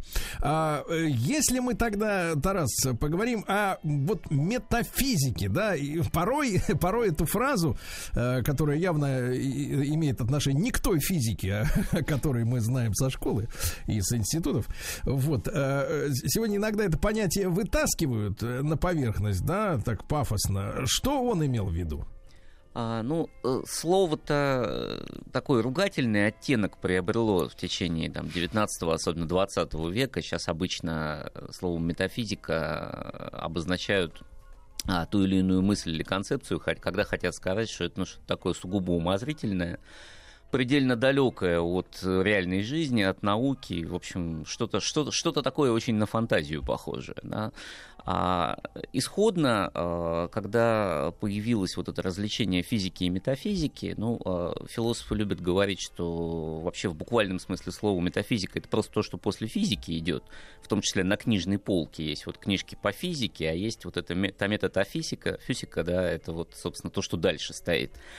А по смыслу э, речь идет о том, что э, когда мы исследуем а, что бы то ни было, а, в какой-то момент разговор обязательно выведет нас на а, такие а, предметы, причины и объяснения, которые доступны только разуму. Да? Невозможно все исследовать, э, ссылаясь на опыт. Невозможно все брать из, вот, из эмпирики, из наблюдаемого и ощупываемого. Рано или поздно обязательно возникнет вопрос по существу, который выведет нас в сугубо умозрительный мир и заставит, соответственно, работать только чистым разумом. Вот, собственно, это и есть предмет метафизики вот эти последние причины, да, последние вопросы, последнее по существу. Мгм. А как, как вот, э, если можно, пример, мы можем в обычной э, ну, жизни или научной жизни э, столкнуться вот с неругательной метафизикой? А, ну, на самом деле, мы э, достаточно часто выходим на метафизические вопросы, просто редко, э, ну, так сказать, там, ставим диагноз такой, да, а редко используем соответствующий лексикон. А так-то, ну вот, там, не знаю, есть закон Ньютона, да, если спросить э, школьника, почему предмет падает на землю, он скажет, ну, по закону Ньютона. Если начать докапываться и говорить, а, ну, как бы я что-то ничего не вижу, да, то есть в книжке, конечно, написано, что по закону, а где вот эта вот сила тяготения, которая притягивает предмет к земле, да, там, предмет вижу, падает вижу, почему не вижу. И вот это вот самое Почему, Логично. да, вот это спрятанное почему, оно как раз, собственно, и окажется метафизической проблемой, да, то есть вот есть наблюдаемая сторона вещей, а есть какая-то скрытая причина, которую мы то ли вписываем в реальность, то есть то ли нам просто удобно считать, что там вот есть какой-то закон, который можно описать с помощью математического выражения, он нам позволяет быстро и эффективно делать расчеты, но на самом деле мы не знаем, почему так происходит. Да, и вот, в принципе, надо сказать, мы, наверное, об этом еще будем разговаривать там впоследствии неоднократно. Вот новое время, оно вопросы почему не очень любит. Да, оно с удовольствием обсчитывает, предсказывает, но, как правило, избегает отвечать, а, собственно, почему все происходит так. Вот метафизика, она как раз и пытается добраться до этого последнего «почему». Вот, вот, ну, такой примерно пример. Но это не имеет отношения к какому, какой-то мистике, да? Нет, ни в коем разе. Ни в коем разе. Это просто область, э, доступная лишь чистому разуму и освобожденная от Для- опыта. Для да. особо дотошных. Да, да, да, да, да, да. Чтобы они прекратили докапываться. Да. Хорошо, хорошо. Почти понятно. По смеху у Владика я понимаю, что почти понятно, о чем идет речь. Да, Э, вот э, что касается этики, вот тоже очень ведь важная да, штука. Мы и сейчас, мне кажется, пер- переживаем такой сложный период, когда этические нормы, они вот э, там подвергаются большому давлению, да, и как бы раскалывают даже и общество, и страны, и народы, там, и семьи порой даже. Вот э, по Аристотелю, вот какие у него были э, основные столпы вот этического отношения к жизни? Здесь тоже очень интересная штука. У нас в современном мире этика, ну или латинское слово мораль, да, они синонимы, а, в основном ассоциируется с этикой нормативной, да, то есть э, скажешь человеку этика, и мгновенно перед ним вырастает лес из таких понятий, так, как ценности, обязанности, да, там, обязательства, долг и так далее. А не то, чтобы это было прям совсем не так в античности или конкретно у Аристотеля, но а, для античных авторов и для Аристотеля в частности, этика это что-то абсолютно естественное и встроенное в самого человека. То есть она начинается просто с характера, то есть с тела, вот с этой психотелесной структуры да, конкретного индивида. И а, она должна, собственно говоря, регулировать его способ жизни с людьми. В этом смысле этика это, с одной стороны, про конкретного человека в буквальном телесном смысле слова. Это совокупность его повадок. У этика однокоренное со словом этос и этология слова. Это про поведение где под поведением понимается, ну, в том числе буквально вот это вот то, что наблюдаемо, то, что видно. Повадки, привычки, да, там, форм, образ действия и прочее. А с другой стороны, этика это про а, коллектив, это про полис, да, про город, про общину. А, и в конечном счете этика это способ да, обеспечить добродетельную жизнь и обеспечить общее благо, да, то есть благоденствие именно полиса, именно коллективного организма. То есть он не рассматривал вот э, сегодняшние постановки, э, что у каждого своя, может быть, э, свой набор правил, да? Ни, ни- ни в коем разе. Ни в коем разе. То есть, с одной стороны, мы все действуем немножко по-разному, с другой стороны, существует некая, безусловная, если угодно, природная этика. Да, то есть для Аристотель здесь не оригинален, это для всей античной традиции, у Платона то же самое мы найдем. А, характерна вот эта вот интуиция того, что добродетельное поведение это нечто естественное. Это вот недобродетельное поведение это нечто противоестественное. Да, там, естественно, что люди живут вместе. Да, там, ну, Аристотель знаменитое определение человека как зоун политикон, дословно политическое животное, да, ну или полисное животное, животное, живущее в форме города, да, в виде общины. И понятное дело, что если человек естественным образом живет с людьми, то ну, существует некоторое количество принципов и правил, да, которым он дол- должен не в смысле снаружи, а должен изнутри следовать. Они в него встроены. Вот. Но он может Тарас, заблуждаться. Тарас, а вот э, если мы чуть-чуть перескочим э, вперед, да, во времени, э, вы а, вот когда зафик- фиксируете э, первые попытки вот на уровне именно философской мысли противопоставить э, вот этой, ну, вынужденной, да, э, так сказать, э, этике проживания совместного в городе, э, вот это, эту, как, как сейчас говорят, а- атомизацию, да, когда у каждого свой кодекс чести, как говорится. Ну, Это длинный, сложный сюжет, его можно очень долго обсуждать отдельно, он такой запутанный и неоднозначный, но раннее новое время, собственно, вот в 17 век, по крайней мере, четко видно, что меняется представление о а, обоснованиях общинности. Если для Аристотеля город — это естественная форма жизни людей, и просто по-другому их невозможно себе представить. Человек, живущий или рожденный вне полиса, это не человек. Вот в буквальном смысле слова, это вот недочеловеческое существо, оно пугает, да, оно странное, оно ненормальное то для 17 столетия четко видно, что община это что-то, что создали люди для того, чтобы обуздать собственную ужасную природу. Да, это не, не город есть природная форма человеческой жизни, а ужасная человеческая природа для того, чтобы мы друг друга не перебили, она вот, так сказать, ввиду того, что мы еще и разумные, кроме того, что очень хотим вот всего, как Ольга Бузова в рекламе, да, вот, которая всего хочет. Вот, вот, вот, чтобы вот это вот не случилось, да, и каждый не вцепился в другого в поисках всего, да, вот мы рационально взяли, договорились, пожертвовали там частью своей свободы и так далее, и устроили вот это вот общежитие, начали под него подстраиваться. Тарас, а кстати, вот сегодня же, да, коллективным каким-то э, этическим э, нормам, да, ну, они, э, их противники вечно говорят о тоталитаризме, о подавлении личности. Вот этот баланс при Аристотеле личных интересов и общественных, он как выглядел? А, тема сложная, потому что, ну, есть, грубо говоря, два разных способа читать, да, кого бы то ни было, и Аристотеля в частности. Мы можем его читать современными глазами, не обращая внимания на вот тонкие нюансы, связанные с устройством его головы и головы его современников. И тогда Аристотель, ну, а в гораздо большей степени его учитель Платон, они, в общем, такими фашистами оказываются, да, вот, потому что, ну, для них естественно, например, что там э, человек значительную часть э, себя жертвует в пользу общества, да. А Проблема в том, что они это так не видели. Для них это не жертва, да, и здесь нет никакого ущерба. Просто, повторяю, ну, люди так живут, они не, не могут жить по-другому, да, и, ну, человек — существо, которое там, должно стремиться вот к этой срединной Ну, добродетели. это, это ошибусь я, если с- скажу, предположу, что это такой м, перенос семейных отношений на общественные, да, то есть в семье же люди стараются друг для друга, а кто-то может это назвать жертвой тоже. Э, Сходство есть. Сходство есть, по крайней мере, в том смысле, что вот эта вот э, семейная готовность действовать в интересах остальных, она тоже ну, интуитивно рассматривается как естественная, да, и сейчас. Поэтому, да, действительно, сходство здесь есть. Мгм. Хорошо, хорошо. Тарас, и вот катарсис или катарсис, э, как сегодня у нас такое, такая свобода ударений да, в мире.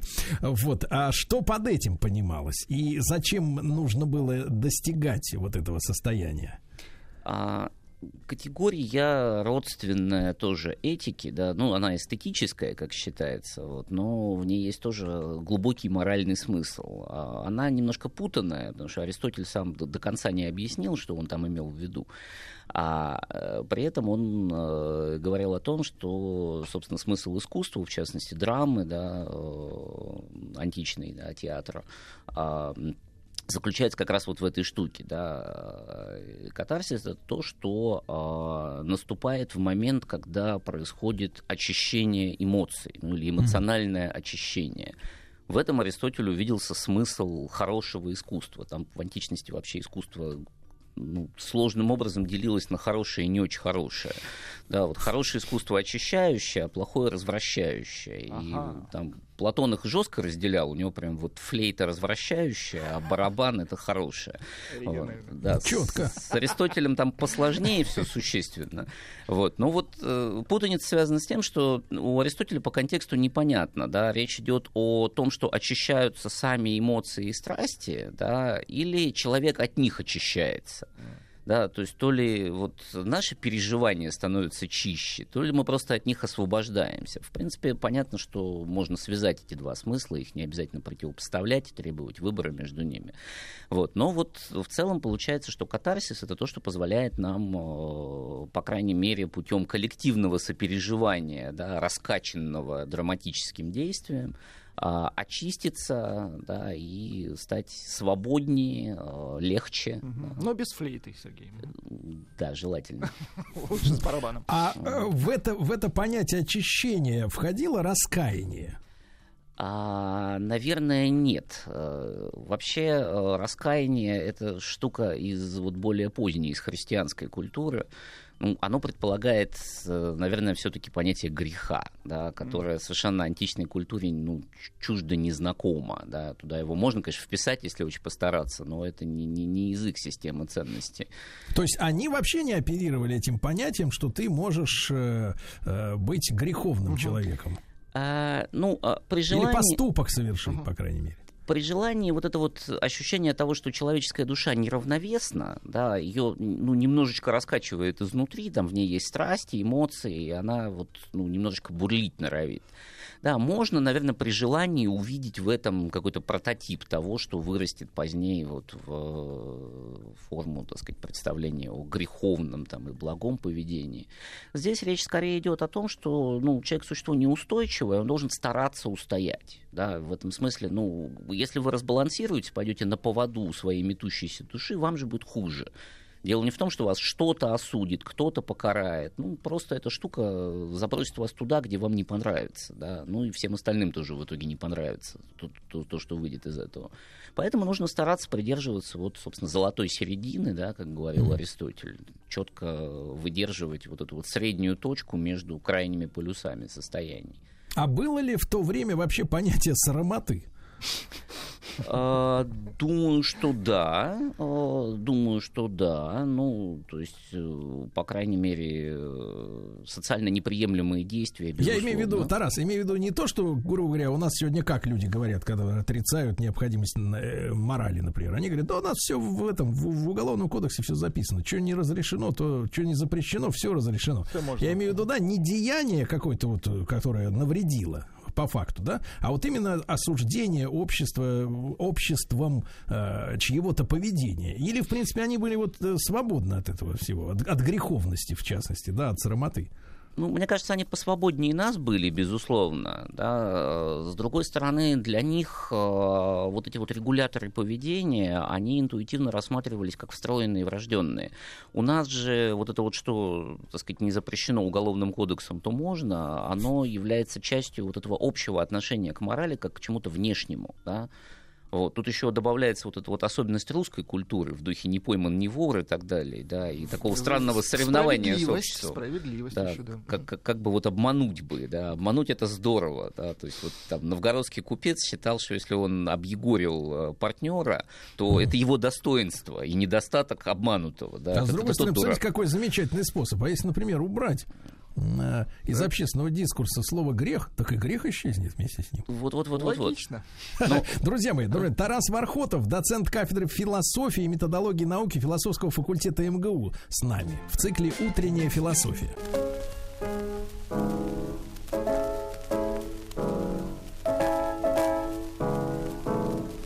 Чье сердце большое в работе горит. Врач народов.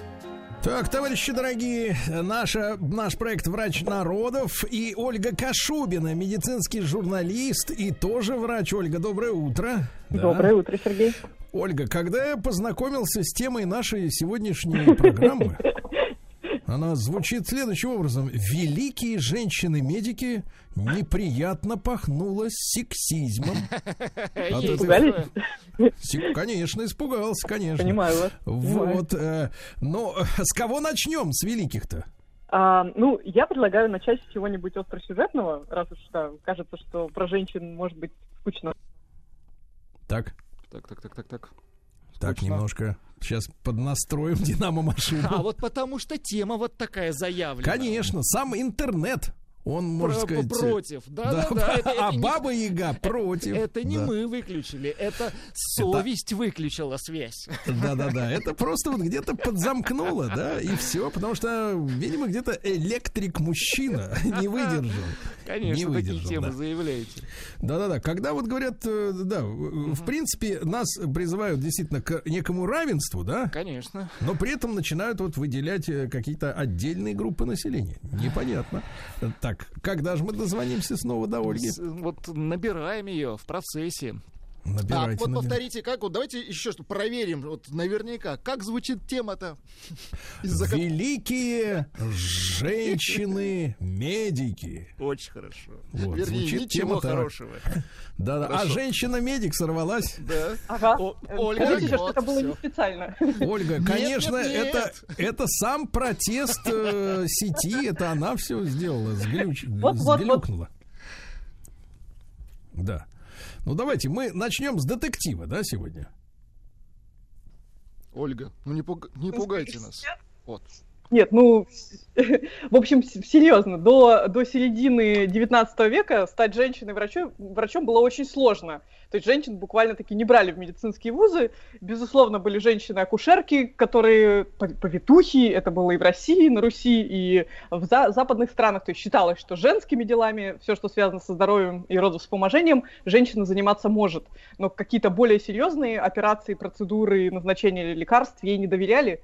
Поэтому вот, собственно, первый такой самый классный пример того, как женщина обошла систему, а, это пример Маргарет Энн Бакли, такой а, англичанки, которая в 19 веке для того, чтобы стать врачом, а, решила, ну, фактически сменить пол. Она изменила документы, подговорила свою семью и стала Джеймсом Берри. И мало того, что она таким образом смогла получить медицинское образование и стать хирургом, она еще и стала военным хирургом и уехала в Африку. И в Африке произвела первую э, в Африке операцию кесарево сечения, при котором выжили и ребенок, и женщина. Так. То есть, возможно, возможно, ее Так, Ольга. Ольга, мы А, здесь. Вот. А, а вы Ольга, слышите мы меня? здесь. Мы здесь, да. Что ж такое? Что ж такое? Наверное, тариф какой-то у вас такой э, Тариф динамичный. Африканский. Африканский. Слушайте, Ольга, а вот скажите, а что двигало этой женщиной, что ей пришлось, как вы говорите, сменить пол? Я думаю, что начать ходить в штанах, да, как мужчина. Очевидно. Она до конца жизни никому не раскрывала этот секрет, да. То есть, погодите, а окружающие, они слепые или она просто выглядела как мужчина? Э, Ну, я не знаю, возможно, вам доводилось встречать таких женщин, которых нелегко бывает перепутать с мужчинами, но в целом мне кажется, что, да, определенная тренировка, определенная одежда, и, в общем-то, не так легко это будет отличить. То есть даже тот факт, что она служила в армии, говорит о том, что, в общем, довольно правдоподобно она изображала из себя мужчину. Да, особенно ведь сложно голос э, перестроить, да, это сколько надо курить, вот, Ах, чтобы да. как бы... Ну, тогда было курить популярно, поэтому, видимо, особых проблем с этим не было. Так, так, так. И, и только после, что, вскрытия показало, получается, что это знаете, был не есть- мужчина? Есть гипотеза, что а, ее, ам, как это сказать, горничная, которая омывала тело, собственно, своего хозяина, думая, что это мужчина, всю жизнь, всю свою службу думая, что это мужчина, а, в общем, она выяснила, что это женщина, но как-то тогда это замяли, эти слухи, и уже гораздо позже какая-то, как это называется, а, графологическая экспертиза, к- анализировали письма Маргарет Энн Бакли и Джеймса Берри, и выяснилось, что эти письма писал один и тот же человек, просто по-разному подписывался, и таким образом как бы предположили, что, скорее всего, действительно речь шла о таком искажении э, ну, даже не то чтобы о смене пола, смена пола это другая история, но о том, что она всю жизнь притворялась, да, мужчиной, чтобы иметь возможность работать хирургом. Так, слушайте, ну, честно говоря, одно, одно из другого так вот э, с- с- сред- следом уж не, не, не, не, не, идет. Э, Вот, может быть, причины следствия наоборот, э, как бы, так сказать, да. Но неважно, неважно. А, в принципе, а вот личные какие-то отношения у нее были в жизни? Ну, как человеческие-то? Или она роботом Это вот была? Ох, этого, к сожалению, я не знаю, тем более учитывая, что она была... Так, То есть, возможно... так, так, на самом Ты- интересном месте. Да-да-да, вот по поводу семьи. По поводу семейки, очень да. похоже. Да, как известно, у нас была, э, как это, женщина, как ее звали, женщина-солдат, женщина э, военный Дурова такая в России была, но она не была врачом, но, собственно, да, также всю жизнь прожила в мужской одежде, и тоже до самой старости ее никто, и, в общем, ее секреты не раскрыл. Но это, скажем так, экзотические примеры того, как женщины пытались прорваться в медицину. А, где-то с середины, как я уже сказала, 19 века это перестало быть такой серьезной проблемой, потому что постепенно стали везде открывать либо вузы для женщин, медицинские отдельно. Так, так, так. Отдельные Постепенно. вузы для женщин, да. Женщиной, которая, собственно, получила полноценное медицинское образование и диплом врача, стала американка по имени Элизабет Блэквелл. А, и это была забавная история, потому что ее тоже не хотели принимать в медицинский университет, и ректор он а, велел а, студентам проголосовать. А, мгм. Да. а, а, проголосовать, а, хотят ли они видеть женщину среди их. Что, в общем, Прям в самое Они, сердце. видимо, подумали... Да что ж такое? Они подумали, что это шутка. Да. Но это была не шутка. Действительно, А это была- отучилась и закончилась. У вас, Не Владик, шутка. получается неплохо заполнять паузу. Чувствуется музыкальное образование. Да, да, да, Связь, конечно, отвратительная. Да, связь Ну отвратительная. Я считаю, что это происки, происки, даже не знаю какого государства. Ну, в общем, да, что-то что нас Того не, не хочет самого, никак. какого еще-то? Африканского. Конго? Африканского. Да. Так, и что же студенты, как они проголосовали? Хотят ли они видеть Они женщину? все единогласно проголосовали за, но, возможно, согласно некоторым историческим гипотезам, они просто не поняли, а, не поняли, что это была, собственно, всерьез, что это абсолютно это не розыгрыш какой-то. И вот она так, так и поступила и училась, и, собственно, закончила университет, стала выдающимся врачом, открыла диспансер для малоимущих женщин и детей, и, в общем, как-то тоже продвигала вот эти все женские начала в медицине а, 19 века. Хорошо, так, проголосовали. А следующий, так сказать, э, герой наш? А, На самом деле было довольно много примеров того, как женщины, начиная с этого момента, женщины стали как-то, видимо, в целом такая эмансипация развивалась, и женщин-врачей становилось год от года все больше и больше. И это уже перестало быть какой-то уникальной ситуацией. Ну и в целом а, могу сказать по себе, что, собственно, в... когда я поступала в медицинский университет, у меня в группе из 15 человек было всего 5 мальчиков и 10 девочек. И кажется, пока такая пропорция, собственно, и сохраняется. Ну и в больницах, собственно, а, как-то остается диспропорция во всяких хирургических специальностях, но в терапевтических специальностях, наверное, вы тоже свидетели тому, а, женщин-врачей стало зна- значимо больше, чем мужчин. Ольга, а можно ли всерьез говорить, э, ну, вот реально, э, если мы э, речь ведем о профессионалах, да, прежде всего, но это же ситуация как на дороге, да, это ты едешь за рулем автомобиля, и вообще никого не волнует, какого ты пола. Если ты едешь нормально, соблюдаешь все правила, никого не мешаешь своим э, манерой водить, то, в Да. принципе, никто не скажет, что Важно. вот это женщина, это мужчина, да. А что касается врачебного дела, да, то вот вы говорите, диспропорция в хирургии. А, ну, я не понимаю, не, не понимаю очеви- об- объективной причины для, вот как вы сказали, диспропорции. Вот, А, может я быть, объясню, да. Это, это есть какой-то, ну, как на мой взгляд, довольно дурацкий стереотип. Я сама была тому свидетельницей, когда мы, у нас были занятия по хирургии, то часто преподаватели мужчины, хирурги, они говорили, так, девочки, мол, налево, мальчики направо. То есть мне нужны два мальчика-практиканта, девочек я не беру потому что девочки слабые, девочки не справятся, у девочек вечно на уме что-то другое. То есть нам часто даже не то, чтобы не давали выбора, но то есть нужно было быть сверхнастойчивой, сверхмотивированной для того, чтобы тебя подпустили к хирургическому столу, потому что, ну, вот много есть таких стереотипов. Кто-то считает, что женщина в какой-то момент бросит обучение, пойдет в декрет. Кто-то считает, что женщина просто не выдержит восьмичасовую смену на ногах, или там ночные смены, что женщины физически слабее. А, ну и у меня тут на самом деле двойственные чувства, потому что, с одной стороны, я понимаю такое отношение, как бы хочется инвестировать а, в образование того профессионала, который будет работать безо всяких перерывов. А в хирургии даже там год или два отсутствия на рабочем месте очень важны с точки зрения ра- развития навыков э, ну, вы ручной про работы. декретный отпуск, да, имеете говорить? Да, конечно же, безусловно, у нас традиционно декретный отпуск все-таки женщины уходят, а не мужчины. А, вот. Но с другой стороны, мне, мне это тоже казалось в студенчестве не очень справедливым. Казалось, что всем надо попробовать. И как-то так получилось, что а, женщины, которые очень сильно хотели становиться хирургами, им как-то чаще предлагали такие женские хирургические специальности, как, например, офтальмохирургию, где считается более тонкая работа, можно работать сидя, и как-то вот, вот почему-то считалось, что это более женская хирургия, а какая-нибудь там гнойная хирургия, абдоминальная хирургия, тяжелые виды хирургии, они вот, мол, традиционно мужские. Поэтому до сих пор чаще всего хирургами мы видим мужчин, а женщины в других медицинских специальностях. А э, обратный перекос в этих других специальностях есть вот в женскую, э, так сказать, сторону? Не- Непомерный, скажем так. Непомерный. Ну, как-то, знаете, вот интересно, казалось бы, что традиционная женская медицинская специальность гинекология, но, опять же, у меня был прекрасный опыт общения с мужчинами-гинекологами. Их действительно как будто немножко меньше, и как будто есть тоже как раз к ним какое-то пренебрежительное отношение, потому что как же вот, мол, ты можешь быть там светилом гинекологии и акушерства, если сам-то ты не забеременеть, не родить не можешь. Что ты вообще понимаешь в женских чувствах и боли и прочем. Но, опять же, вот у меня мой личный опыт, моим э, акушером был мужчина, и вообще никаких жалоб у меня до сих пор не осталось, наоборот, очень приятное впечатление сложилось.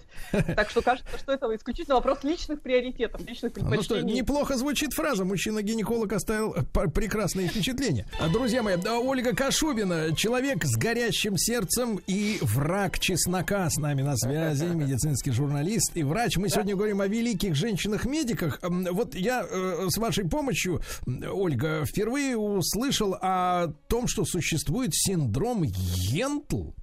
Да. Я правильно произнес это слово? И что это такое? Правильно. Вообще, это синдром, который назвали в честь такого фильма, в котором играла Барбара Стрейзенд. У нее вообще много фильмов есть, но это такой как раз фильм, где, возвращаясь к началу нашего разговора, девушка еврейская, чтобы получить образование, а, переодевается мужчиной. То есть там вот как бы снова шла речь о том, что а, есть некая диспропорция в правах а, женщин и мужчин. И, собственно, синдром Йентер, он немножечко в бок от нашей темы, он вот чему посвящен. Выяснилось, что есть заболевания, которые почему-то у женщин диагностируют хуже, чем у мужчин. В частности, сердечная недостаточность и все, что связано с инфарктами, с какими-то острыми состояниями в сердце. И очень долго не могли понять, почему же женщины от этих состояний, попадая в приемные покои и отделения, чаще умирают.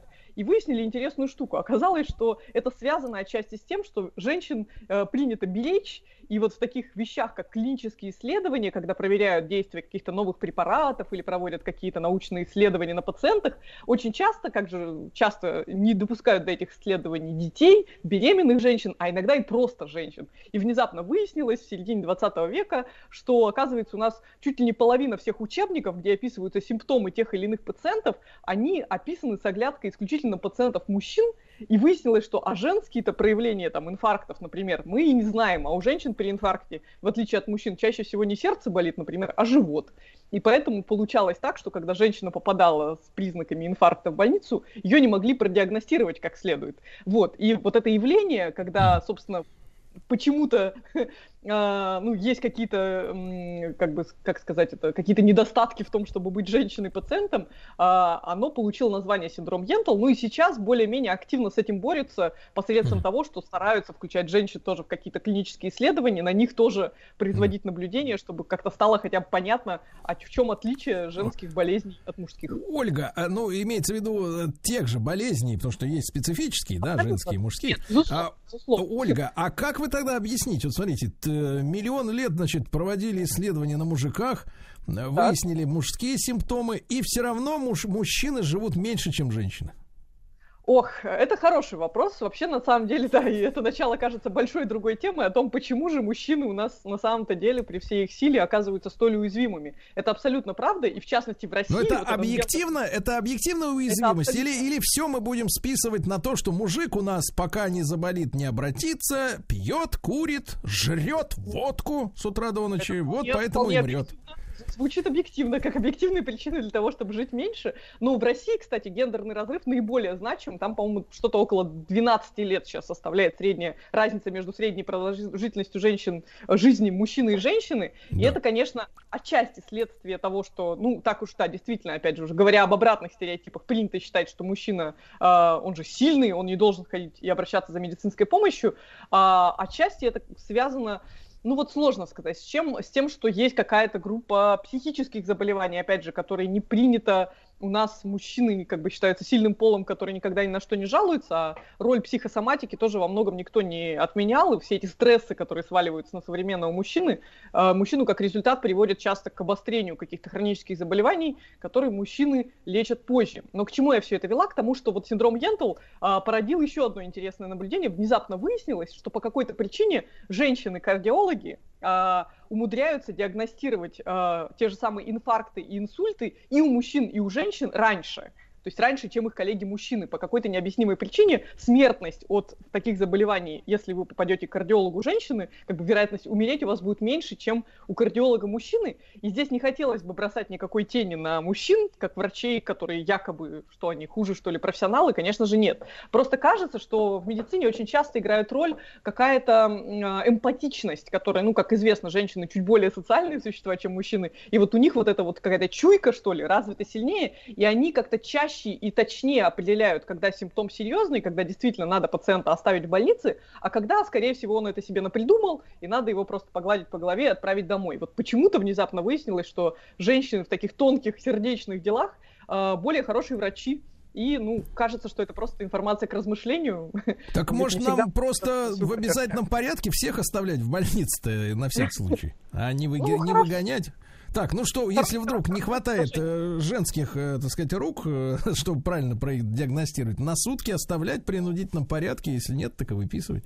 Бегут же, бегут эти пациенты из больниц всеми правдами и неправдами. Почему-то у нас есть такой стереотип, что вот, мол, оставили в больнице, значит, я больной. А если выписали, значит, здоровый. Хотя... Ольга, а у нас есть какая-то вменяемая статистика? Вот э, мы, мы говорили, что среди хирургов больше мужчин, да, там, а, может быть, недо- и недостаточно их, ну, для баланса такого какого-то общественного в гинекологии. А что касается кардиологии, какой у нас вот процентный расклад между мужчинами, А, врачами и женщинами? По-моему, женщин больше, то есть я думаю, там отношение где-то 7 к 3 э, в пользу женщин сейчас, поскольку, как я уже говорила, кардиология женская специальность, как и все терапевтические специальности, где не нужно а, э, резко, остро, экстренно принимать решения, где не нужно работать руками, где не нужно иметь дело с какими-то, ну, вот какими-то ужасно сложными экстренными ситуациями. Как правило, в такие специальности чаще идут женщины, поэтому, ну, наверное, это утешит наших слушателей, что если вдруг вы попадете в больницу к кардиологу, скорее всего, это окажется женщина. Ну, это, опять же, не значит, что попав к мужчине, вы должны паниковать и срочно сменить Не, врача. ну, вы обнадежили, шанс есть. Шанс есть, да. Да, Ольга, ну спасибо большое, как обычно. Вот видите, и связь под конец э, разговора наладилась. Ольга Кашубина, врач, медицинский журналист в нашем проекте «Врач народов».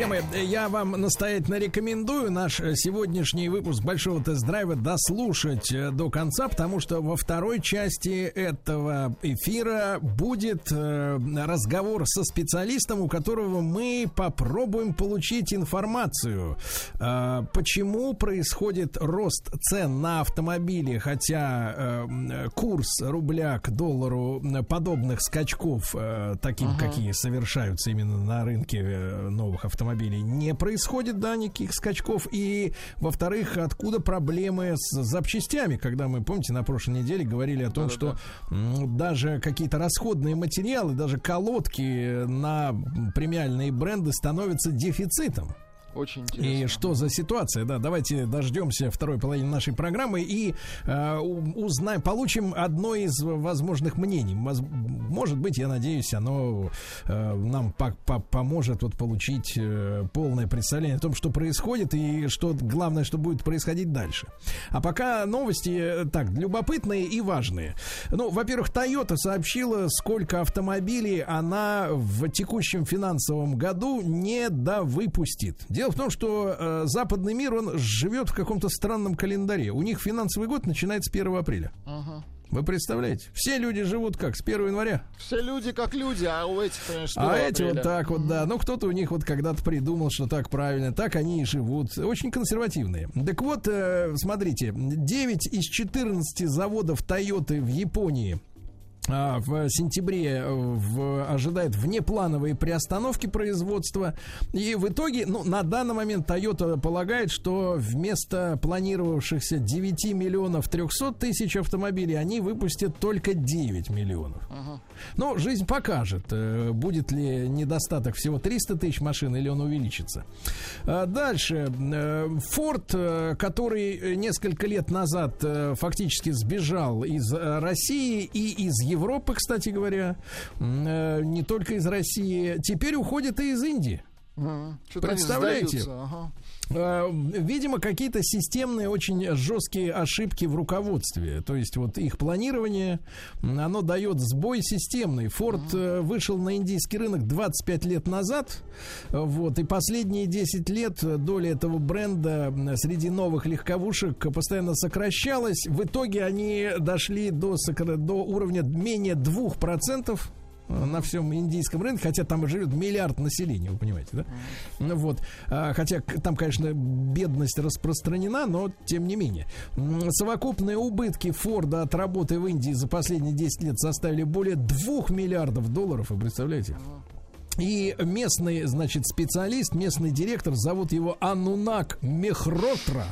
Анунак. Я перевожу, да ладно его зовут, так? Да-да-да. Говорит, что несмотря на наши усилия, не смогли найти устойчивый путь к прибыли, и 400 фордовских дилеров по всей Индии останутся без работы.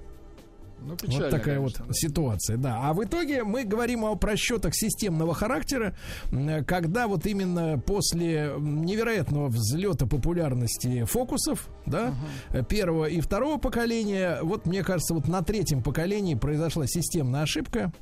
Потому что машина невероятно выросла в цене, при этом она уменьшилась во внутреннем объеме, э, потеряла привлекательность э, и по сравнению с предыдущими моделями, и с, с тем, что делали конкуренты.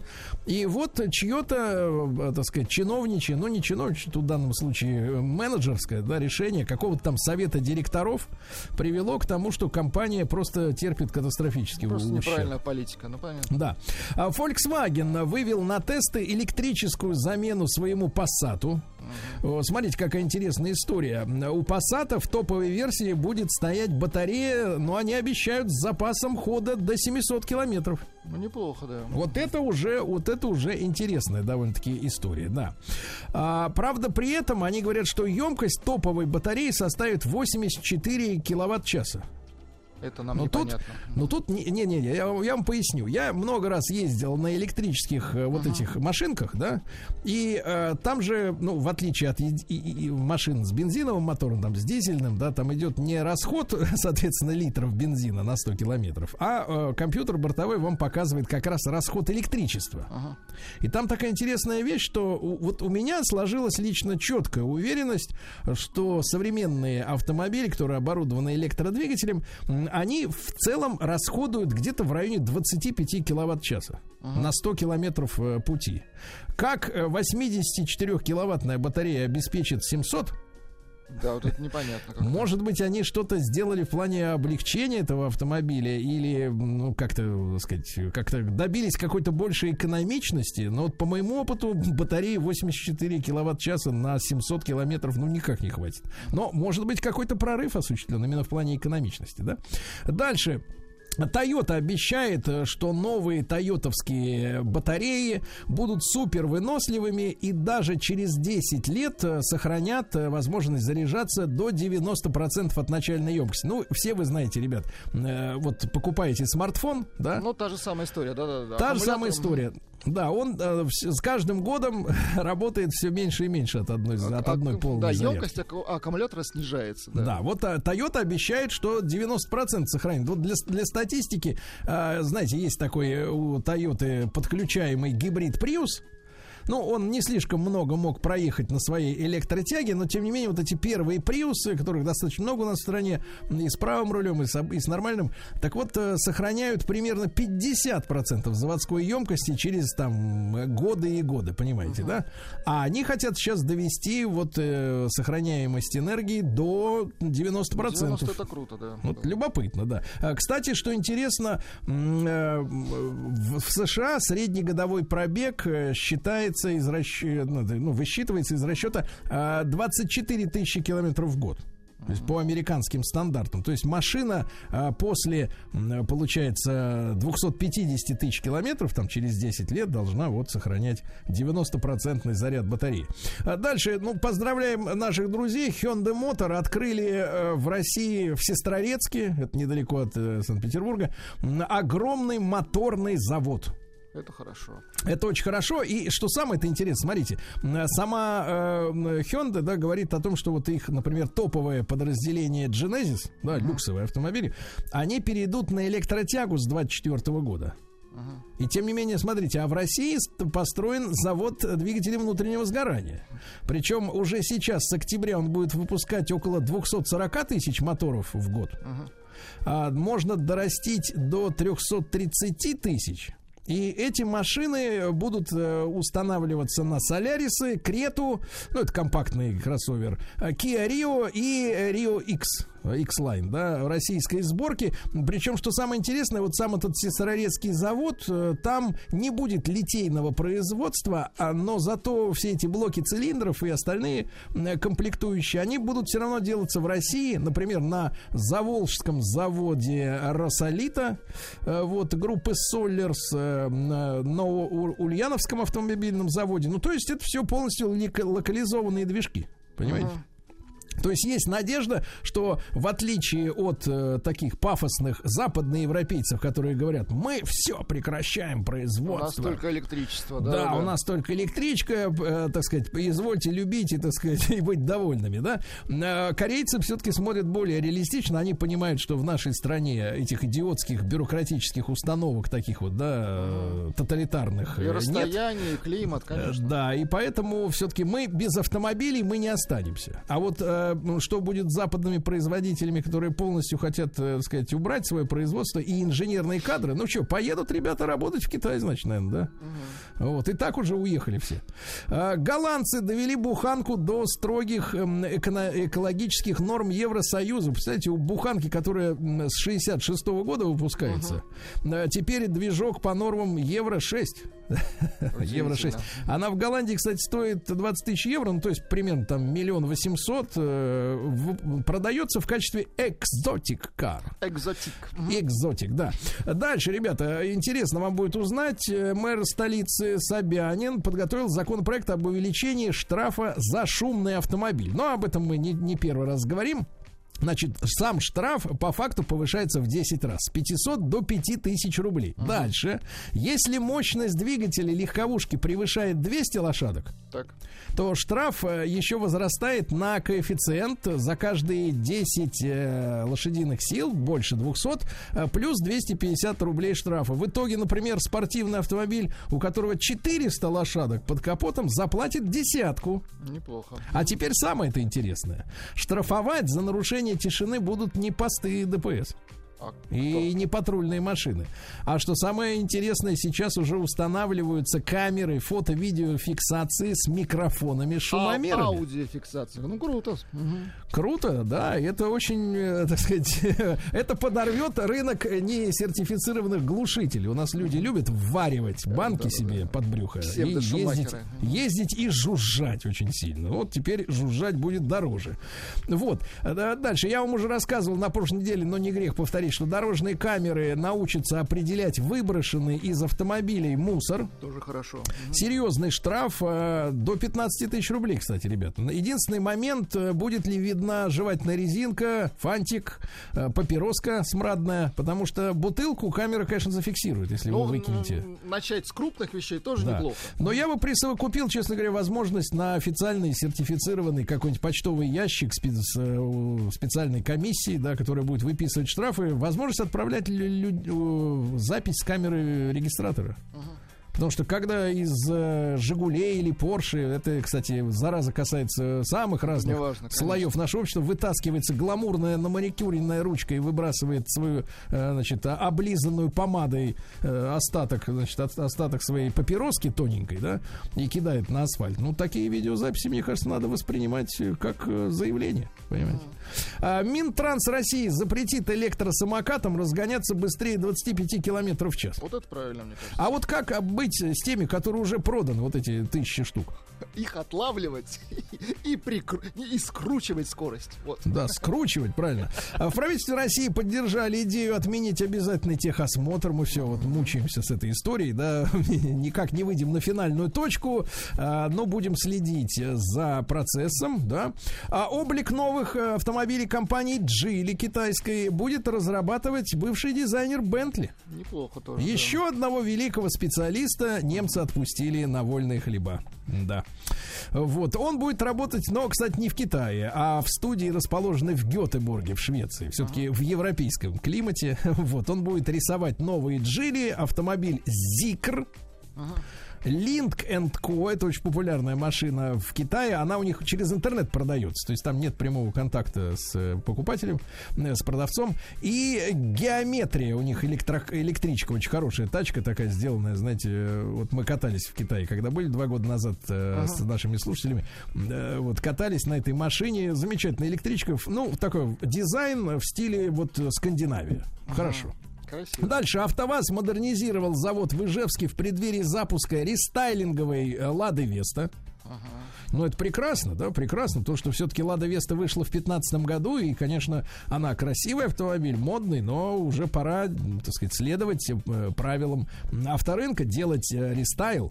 Э, новый дизайн решетки радиатора, новые бампера, фары, задние фонари. В салоне специальная центральная консоль с вертикальным медиаэкраном, представляете? Удивительно, да. Да, тачскрин, Ну, все дела. получится, Да. конечно. Дальше, на заметку э, мотоциклистов. Ребята, очень важная тоже новость. В Москве устанавливают камеры, которые будут следить, ну, во-первых, за а, наличием ОСАГО у владельца машины. Ну, это про- пробивать по базе будет. Во-вторых, контролировать мотошлемы. Будет установлено 500 новых стационарных камер. Так, 500.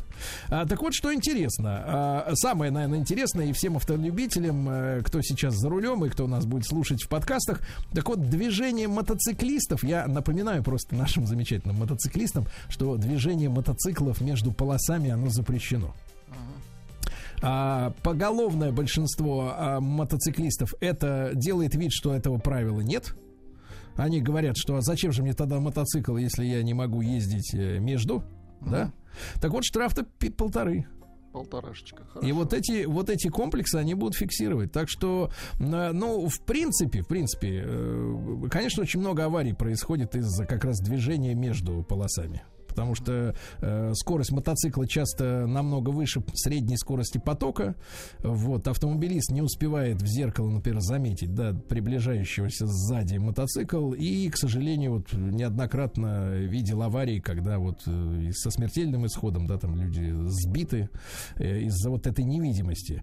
Э, Если без мотошлема 1000 рублей штрафа, так? А, Вот. Ну и что еще? Неправильная парковка будет теперь наказываться. Например, если вы припарковались под углом, а надо параллельно ставить. Э, Штраф до двух с половиной, да?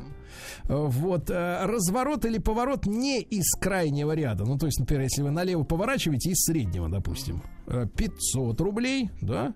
Неправильная буксировка 500 рублей. Ну, цифры ласкают слух. Не- не- Недорого, в принципе, да? Ну, я понимаю, вам как пешеходу припарковаться наискосок можно себе Я позволить. да. позволить 500 А. Volkswagen показал облик будущего бюджетного электроавтомобиля. Но нас, честно говоря, замучили в последнее время эти цены на электрички фирменные, да. То есть, например, та же Audi стоит э, 8 миллионов рублей, ребята.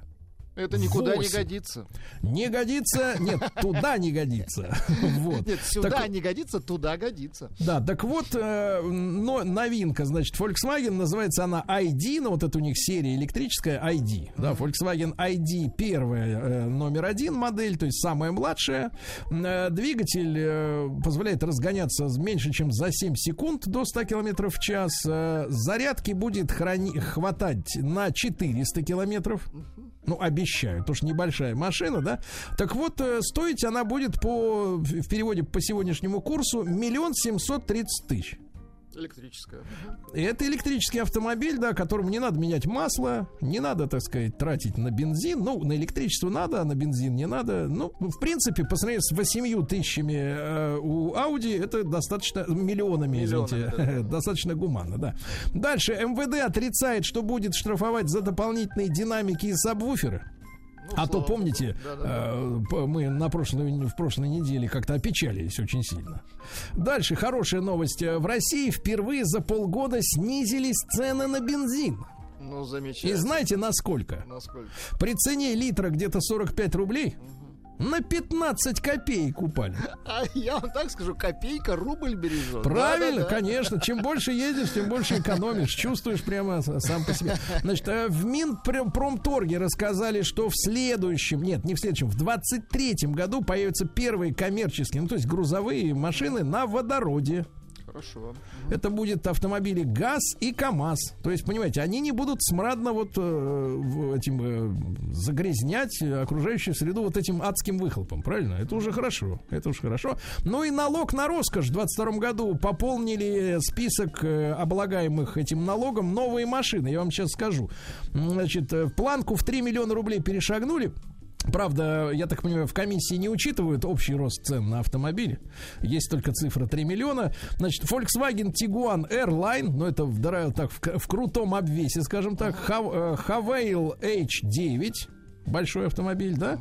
Mitsubishi Pajero Sport, Toyota Hilux и Jack Compass. Так что, ребята, готовьтесь раскошелиться за крутую тачку.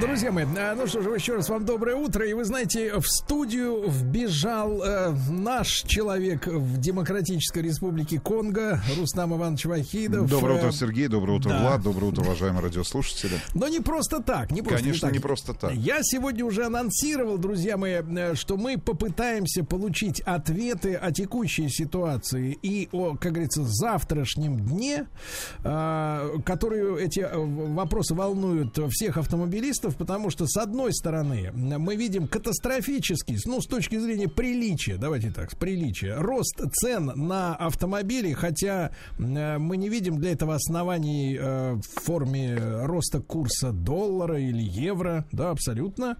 Какие-то другие механизмы задействованы, в том числе, как мне кажется, жадность. Вот самый действенный механизм на сегодняшнее время. А во-вторых, э, проблемы с запчастями огромные, потому что я вам сейчас просто прочту Прочту новость, э, да, которая э, сейчас, э, ну, на прошлой неделе, простите, попала в наш, в том числе, эфир. А, вот, например, наши друзья из Мотора, да, сообщают о том, что российский рынок автозапчастей уже в ближайшее время может столкнуться с дефицитом. Причем речь идет не только о сложной электронике и ее компонентов. Нас же все э, уже год нам утюжат мозги, рассказывают, как там в Китае нарушены логистические цепочки на заводах по выпуску радиодеталей, да? Так вот, не только э, электроника, но нехватка уже в общем-то, запчастей. Э, В частности, э, хранится, говорят, что на э, складах хранится около 100 тысяч деталей. Уже сейчас э, половина только от этого количества. Об этом пишет, я еще раз напомню, мотор. Э, И на сегодняшний день больше всего не хватает самых продаваемых запчастей, то есть расходников. Это тормозные колодки, диски, рычаги подвески, рулевые рейки, детали кузова, детали моторов. Э, Тормозных колодок уже не хватает для автомобилей BMW, Land Rover, Рустам Иванович. Да. И других премиальных марок. Некоторые из них приходится теперь ждать, теперь, внимание, до 6 недель. Полтора месяца. Нормально? Полтора месяца. И другие, так сказать, вещи на подходе. Поэтому мы решили сегодня э, получить консультацию у э, специалистов, э, да, у людей, которые занимаются как раз э, автозапчастями вот в России. И не первый год. С нами Александр Гораньков, директор по развитию международной сети автосервисов «Фитсервис». Александр, доброе утро.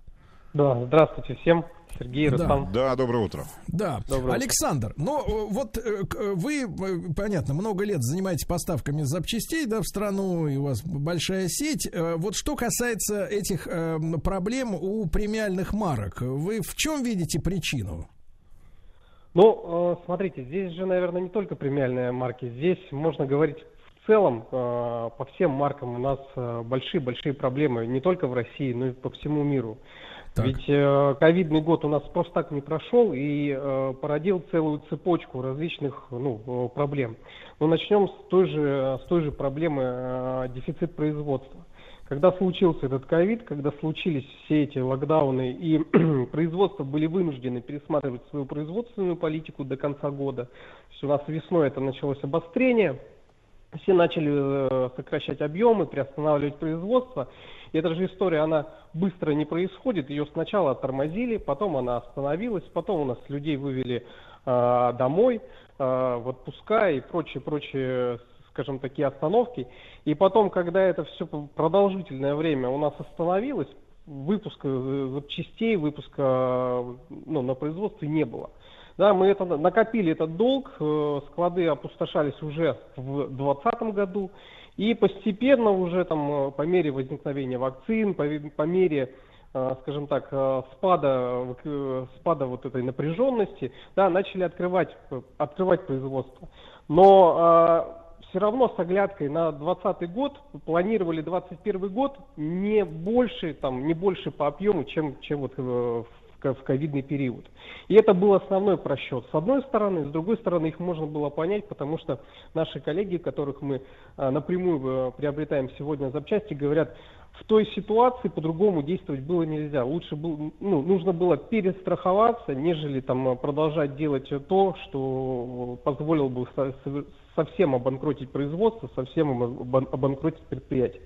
Поэтому перестраховались, все затормозили, и мы получили гораздо меньше запчастей на Ну, выходе. насколько чем мы можем говорить о, какой, о каком-то проценте, о доле, насколько меньше, вот по сравнению с обычным нормальным там 19 Ну, годом по разным сейчас? оценкам, вот сегодня мы по группе деталей, а, по разным группам, ну вот тоже расходников, мы а, слышим от коллег, которые занимаются производством, поставляют в Россию разные оценки, но в среднем в два раза промахнулись. Мало того, что недовыпустили, но еще и промахнулись а, с прогнозом по продаже. Думали, что, ну, то есть ездить, пробеги будут меньше, все будет меньше, и, соответственно, потребности будет меньше. Но пробеги оказались выше, чем в доковидный период. И как бы люди начали путешествовать э, внутри страны, люди начали использовать автомобиль как самый необходимый, один из самых необходимых э, э, средств передвижения, которые доступны. А- Александр, для Александр, ну смотрите, э, у нас же две группы есть расходников, да, это официальные, которые маркируются, например, там BMW, Ren- Land Rover, Volkswagen, да, и есть, э, ну не знаю, как это надо, как сказать, дженерики, да, условно говоря, Мгм. то есть э, Да-да-да. такие же колодки, ну как, такие же или не такие же, но в любом случае подходят, грубо говоря, в установочное, так сказать, пазы залезет. А вот на рынке вот этих замен что происходит также? Ну, здесь важно сказать, что а, оригинал, как вы да, выразились, и э, дубли, или как называют други- по другим, а, выпускают одни и те же производства. Это одни и те же производства, соответственно, проблемы и там, и там одни и те же. Если вы говорите, что сегодня проблемы с оригинальными запчастями, то точно такие же проблемы с, с дублями и э, запчастями, выпускаемыми под другими брендами, не брендами производителей автомобилей.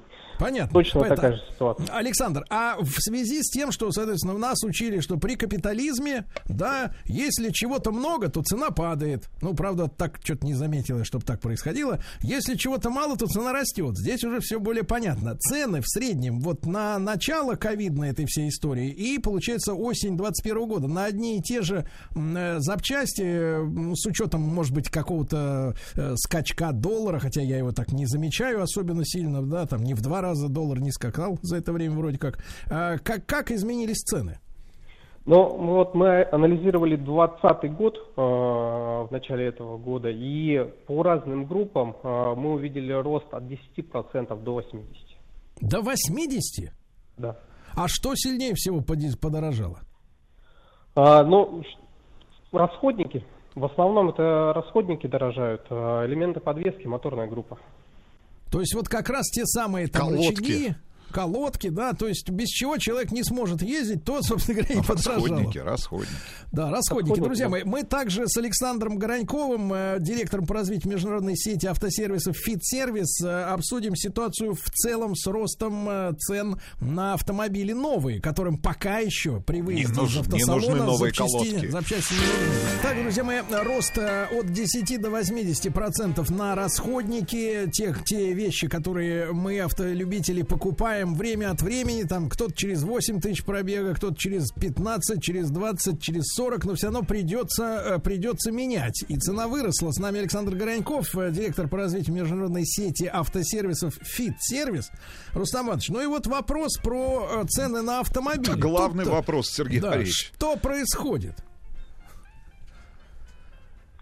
Ну, коллеги, здесь, наверное, тут тоже четыре фактора мы выделяем а, основные. Естественно, э, запчасти потащили за собой рост, э, рост стоимости автомобиля, потому что ну, не может одно без другого э, расти, потому что ну, автомобили у нас из запчастей со- со- состоят, из того же металла, из тех же чипов, на которых тоже у нас, как вы знаете, сырьевая, с- сырьевая составляющая тоже подросла. Второе, это, ну, третье, наверное, уже это дефицит специалистов, которых э, тогда еще в ковидный год, в прошлый, выгнали по домам, а теперь уже э, обратно э, полностью тот же состав собрать не удается. И мы это слышим от, от многих коллег по всему миру.